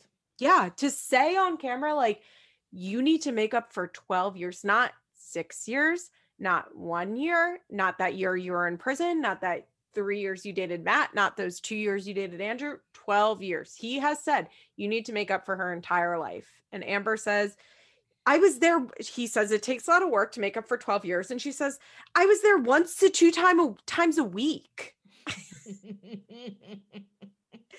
and then she ends it with, I want her to know that we do have a bond and she will miss me if I don't come over the way I used to. and I want her to understand that you don't look at your fucking mother and say, I don't have a bond with you. Uh, this, like, the narcissism of this, I need her to understand that we have a bond, that she that she doesn't get to say we don't have a bond. Like Amber, yeah. do you hear yourself? But she sounds like no. The answer is no, abuse, she doesn't hear herself. An abusive boyfriend. Yeah. You can't break up with me. You can't tell me we're not going to be together because we're together. Um, Amber wants all the benefits of being a mother without actually being a mother. Yeah. Well, and like, yeah, she wants uh, she wants she wants to, to be be an celebrate on Mother's Day. She wants she wants Leah to be like, my mother has done every. She wants that speech that you know somebody wants, gives it us yeah, she wants, she wants Leah to-, make a post on social media about her. Yeah, and the thing is, is that like, but you didn't do any of the stuff. Like to be honest, I, I I am probably a little bit more conservative of parenting than a lot of people are. I don't let my kids talk to me any kind of way. Mm-hmm. And like I like they're they're fine to talk to me about things, but like yelling at me, you're you know, I, I would be like, no, you don't talk to me because I'm your mother. But the thing is, is that like when I say that, what I mean is that like I work because to take care of you is the only reason I go to work. I I give you everything I have. I feed you every night. I am here for you. I will show up for you no matter what it fucking takes. I have been like I told you on Thanksgiving at school, I go to five different Thanksgiving meals at two schools because I fucking show up. And so I expect a level of respect back with that. But yeah, it's because of the actions I've given. And so when when um Amber was saying that I was thinking you really want to be treated like mother of the year and you don't even show up to be mother of this week, last week, twice a week. You don't even do that. So what are you talking about? Yeah, I loved when she said to Sean like it, you would be fucking mad if you heard what she said because he's conservative and i bet you with his That's... kids because you know he's a big he's a MAGA in the military. And that might be why, like, I grew up, my father's in the military, and just the way he expected things to be done mm-hmm. and spoken to is, is like well, a level of respect. Um, I also love the idea of Amber being like, I wasn't raised to be spoiled. I'm like, I don't think you were raised at all. Like, no. Do you remember when back in the old Facebook group, I posted all the baby, the kid pictures of um, teen moms and mm-hmm Amber's looked like peppermint patty and her bangs were way up. Yeah. And we Amber, were all I watched like your marriage boot camp. Your yeah. mom's a drug addict and your dad was an alcoholic. Like, what do you mean you weren't raised to be spoiled? Like she like we were all laughing at that picture and Molly showed up and was like, that is the picture of a child who had to do her own hair on picture day. And I was like, you're right. She probably had to show up. She probably had to dress herself for picture day. She probably had to like get herself to school and feed herself. Yeah. She, that's why she uh, loves Bubby so much because Bubby probably did things mm-hmm. like get the get the cereal for her. That's exact. I mean, he's her father essentially. Yeah, that's that's absolutely true. And the other thing is like with Amber. I mean, think of how cruel it is for Amber to get on Instagram Live and call Leah spoiled. It's a very mean thing to say about a child, even if it's true. To say it in public about your child that my child is spoiled in such a mean way, not a joking way, not yeah. like, oh, we spoil our kids. To say it, she is attacking Leah. It's so cruel. She's yeah. being so cruel to Leah in a way that is hard to watch that I don't think we've seen on this show anything similar to it we've seen David be awful to Kaiser, and that's in a more like traditional And yeah, yeah, that's like a more traditionally abusive situation going on, the Jenelle of it all. Yes. Um, with Amber, I think it's like just like deeply upsetting watching a very sick mother like undermine her daughter. There's something very unique about watching a mother like just terrorize a daughter and gaslight I mean? her and like yeah and say you didn't see what you said. You this uh, didn't. I happen. mean, it's Mommy Dearest. It's Joan Crawford, right? Like absolutely. We, we really, for whatever reason, are very drawn and affected by mothers being awful to their daughters. Mm-hmm. And so mm-hmm. there's something very extra compelling and also depressing about Amber and Leah and i want oh on the Instagram live she also somebody says that she's Jenelle and she's like I didn't include this clip on my Instagram but she's like I'm not Jenelle I'm not a fucking dog killer she's like I didn't tie a dog up to a post and beat it and then when it ran away shot it she goes uh-huh I know the real story I have the information I'm like Jesus Christ Probably production told her. Yeah, I mean that's probably true. Like that was the story that was going around forever ago, right when it happened that he had beat the dog and shot it. So, but like her being like, don't you dare compare me to Jenelle. It's very like, I can excuse child abuse, but I draw the line at animal animal cruelty. Yeah. You know what I mean? Like it's very yeah. that. Like Yeah. But she's definitely like she just there's we just don't see there's not another mother daughter duo on this franchise that is like this and it's tough to watch. And I hate to say this is also quite entertaining. It is. Well, the reason it's entertaining is because we, it is real, right? Uh-huh. So, you know, we don't want to watch you pretend of things. Also, think about Jenelle and Jace. Jenelle's a boy. I mean, Jace is a boy and Jenelle's a girl. And that is a different dynamic than if yeah. uh this Jenelle was his father. You know what I mean? Yeah, for sure. And also Jace, I mean, we haven't seen Jace since he was like nine. You know what I mean? Like there's something about and yeah. Jace always kind of had a little Jace always seemed a lot younger in my opinion. I think just because of his trauma and issues. Leah just seems so grown up in these scenes that it's like, oh, a teenager is telling me this. Like this isn't a child. Like this is a ah. teenager uh. in a way that's like very jarring. Yeah, even comparing to Bentley, hearing she about the birds and the bees, way, she seems way older than Bentley. I think yeah, actually she, might be. No, she's the oldest, isn't she?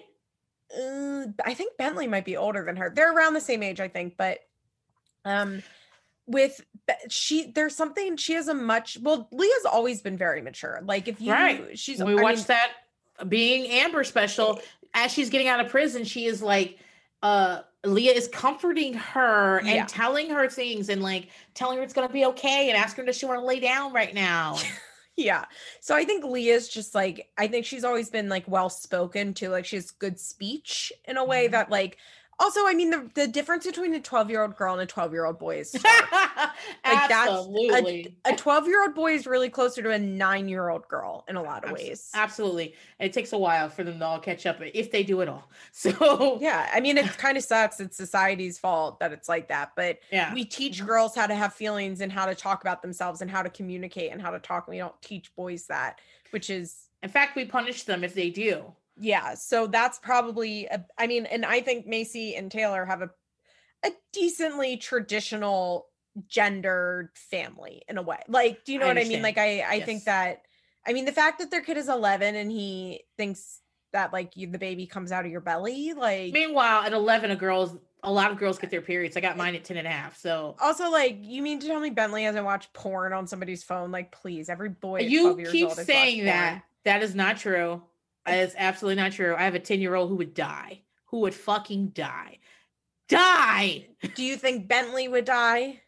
I don't know if Bentley would die. Bentley, I don't think Bentley, Bentley would seems, die. You know, Bentley, Bentley seems, seems very normal. He does seem normal, but also he seems. I want to say like first of all, I understand what you mean by normal. Bentley's on sports teams. They yes. travel. Like Bentley's around boys a lot, and probably boys that are older than him. Bentley has seen that. I understand. I I know exactly what you mean, but I also, I I think he was playing for the camera too. I think he was uh, because I mean, who wants to come on camera and be like, that "Yeah, so embarrassing." That was it so was embarrassing, embarrassing, and I don't. And he said yes because you because you guys asked him to. Yeah, yeah, it wasn't his idea. but I have young kids anyway. I also uh, like I understand what you mean. I think it's also like I hate when they're like, "Well, we asked them, and it's okay." It's like your child was born on camera. They do not have the concept. No, tw- no, eleven or twelve year old has a real true concept of what agreeing to be on TV means, but especially not when they've been on TV their entire lives. They just don't have the context of it. I also think that you're asking them why the camera is here, and all these people have come to work and what are they supposed to say?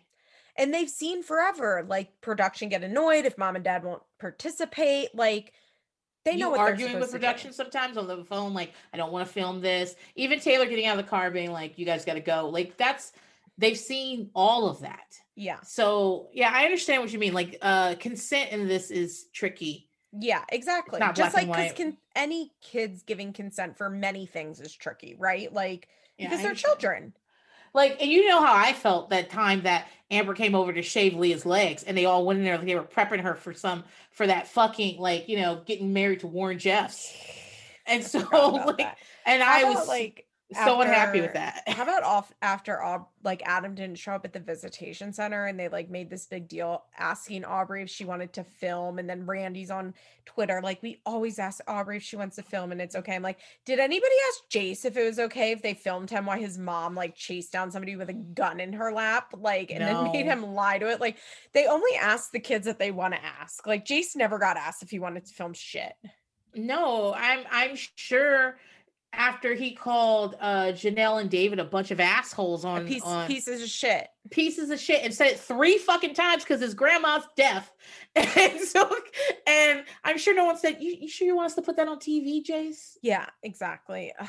I think that's really it for this week. Princess, will you plug your podcast? Sure, guys. I am on By Pumpkin. It is a niche reality TV show. I like to go, it's like rewind okay i don't i don't like to deal in the present i like to go back to the past and right now we're starting season seven on the main feed where I'll be doing my 600 pound life. I'm really conflicted about this because I don't, as a rule, watch any of the weight shows and also hoarders. I put them all under the gross category and I famously don't like gross things. But you don't have to watch. You can just, well, no, no, I don't watch it, but I wonder, I'm even nervous about like how I'll feel listening to it you still have to listen because you are contractually obligated. And also on on the um, bonus episodes on my Patreon, which is at patreon.com backslash by pumpkin i'm doing an intervention series that liz has been on because liz speaks so well about addiction and recovery and i feel like you have really good opinions and i love that you're like a person that doesn't well i was going to say doesn't deal in black and white that's not true you deal in black and white but that you can absolutely grasp nuances about certain things that like like when i started the series i thought people wanted me to I was like, please don't eh, don't listen to this if you want me to just come up here and be like, everyone's a piece of shit because that's not how I feel. And like, you know, there are nuances to these things. So I was happy to have you on. And well, that's you. that's also the series where I listened to myself back two times and laughed and laughed and laughed because I was having such a good time with these fentanyl lollipops. So Oh my god. Such a good episode. All right, Princess, thank you so much for coming on here and spending two and a half hours on your Friday night talking to me. I appreciate it. No problem. None of the kids died. My husband did text me, it's almost 10. And so I guess it's time to go. All right. Love ya. All right. Bye. Bye. This podcast is brought to you by Solid Listen Network. Find me on Instagram at feathers underscore pod.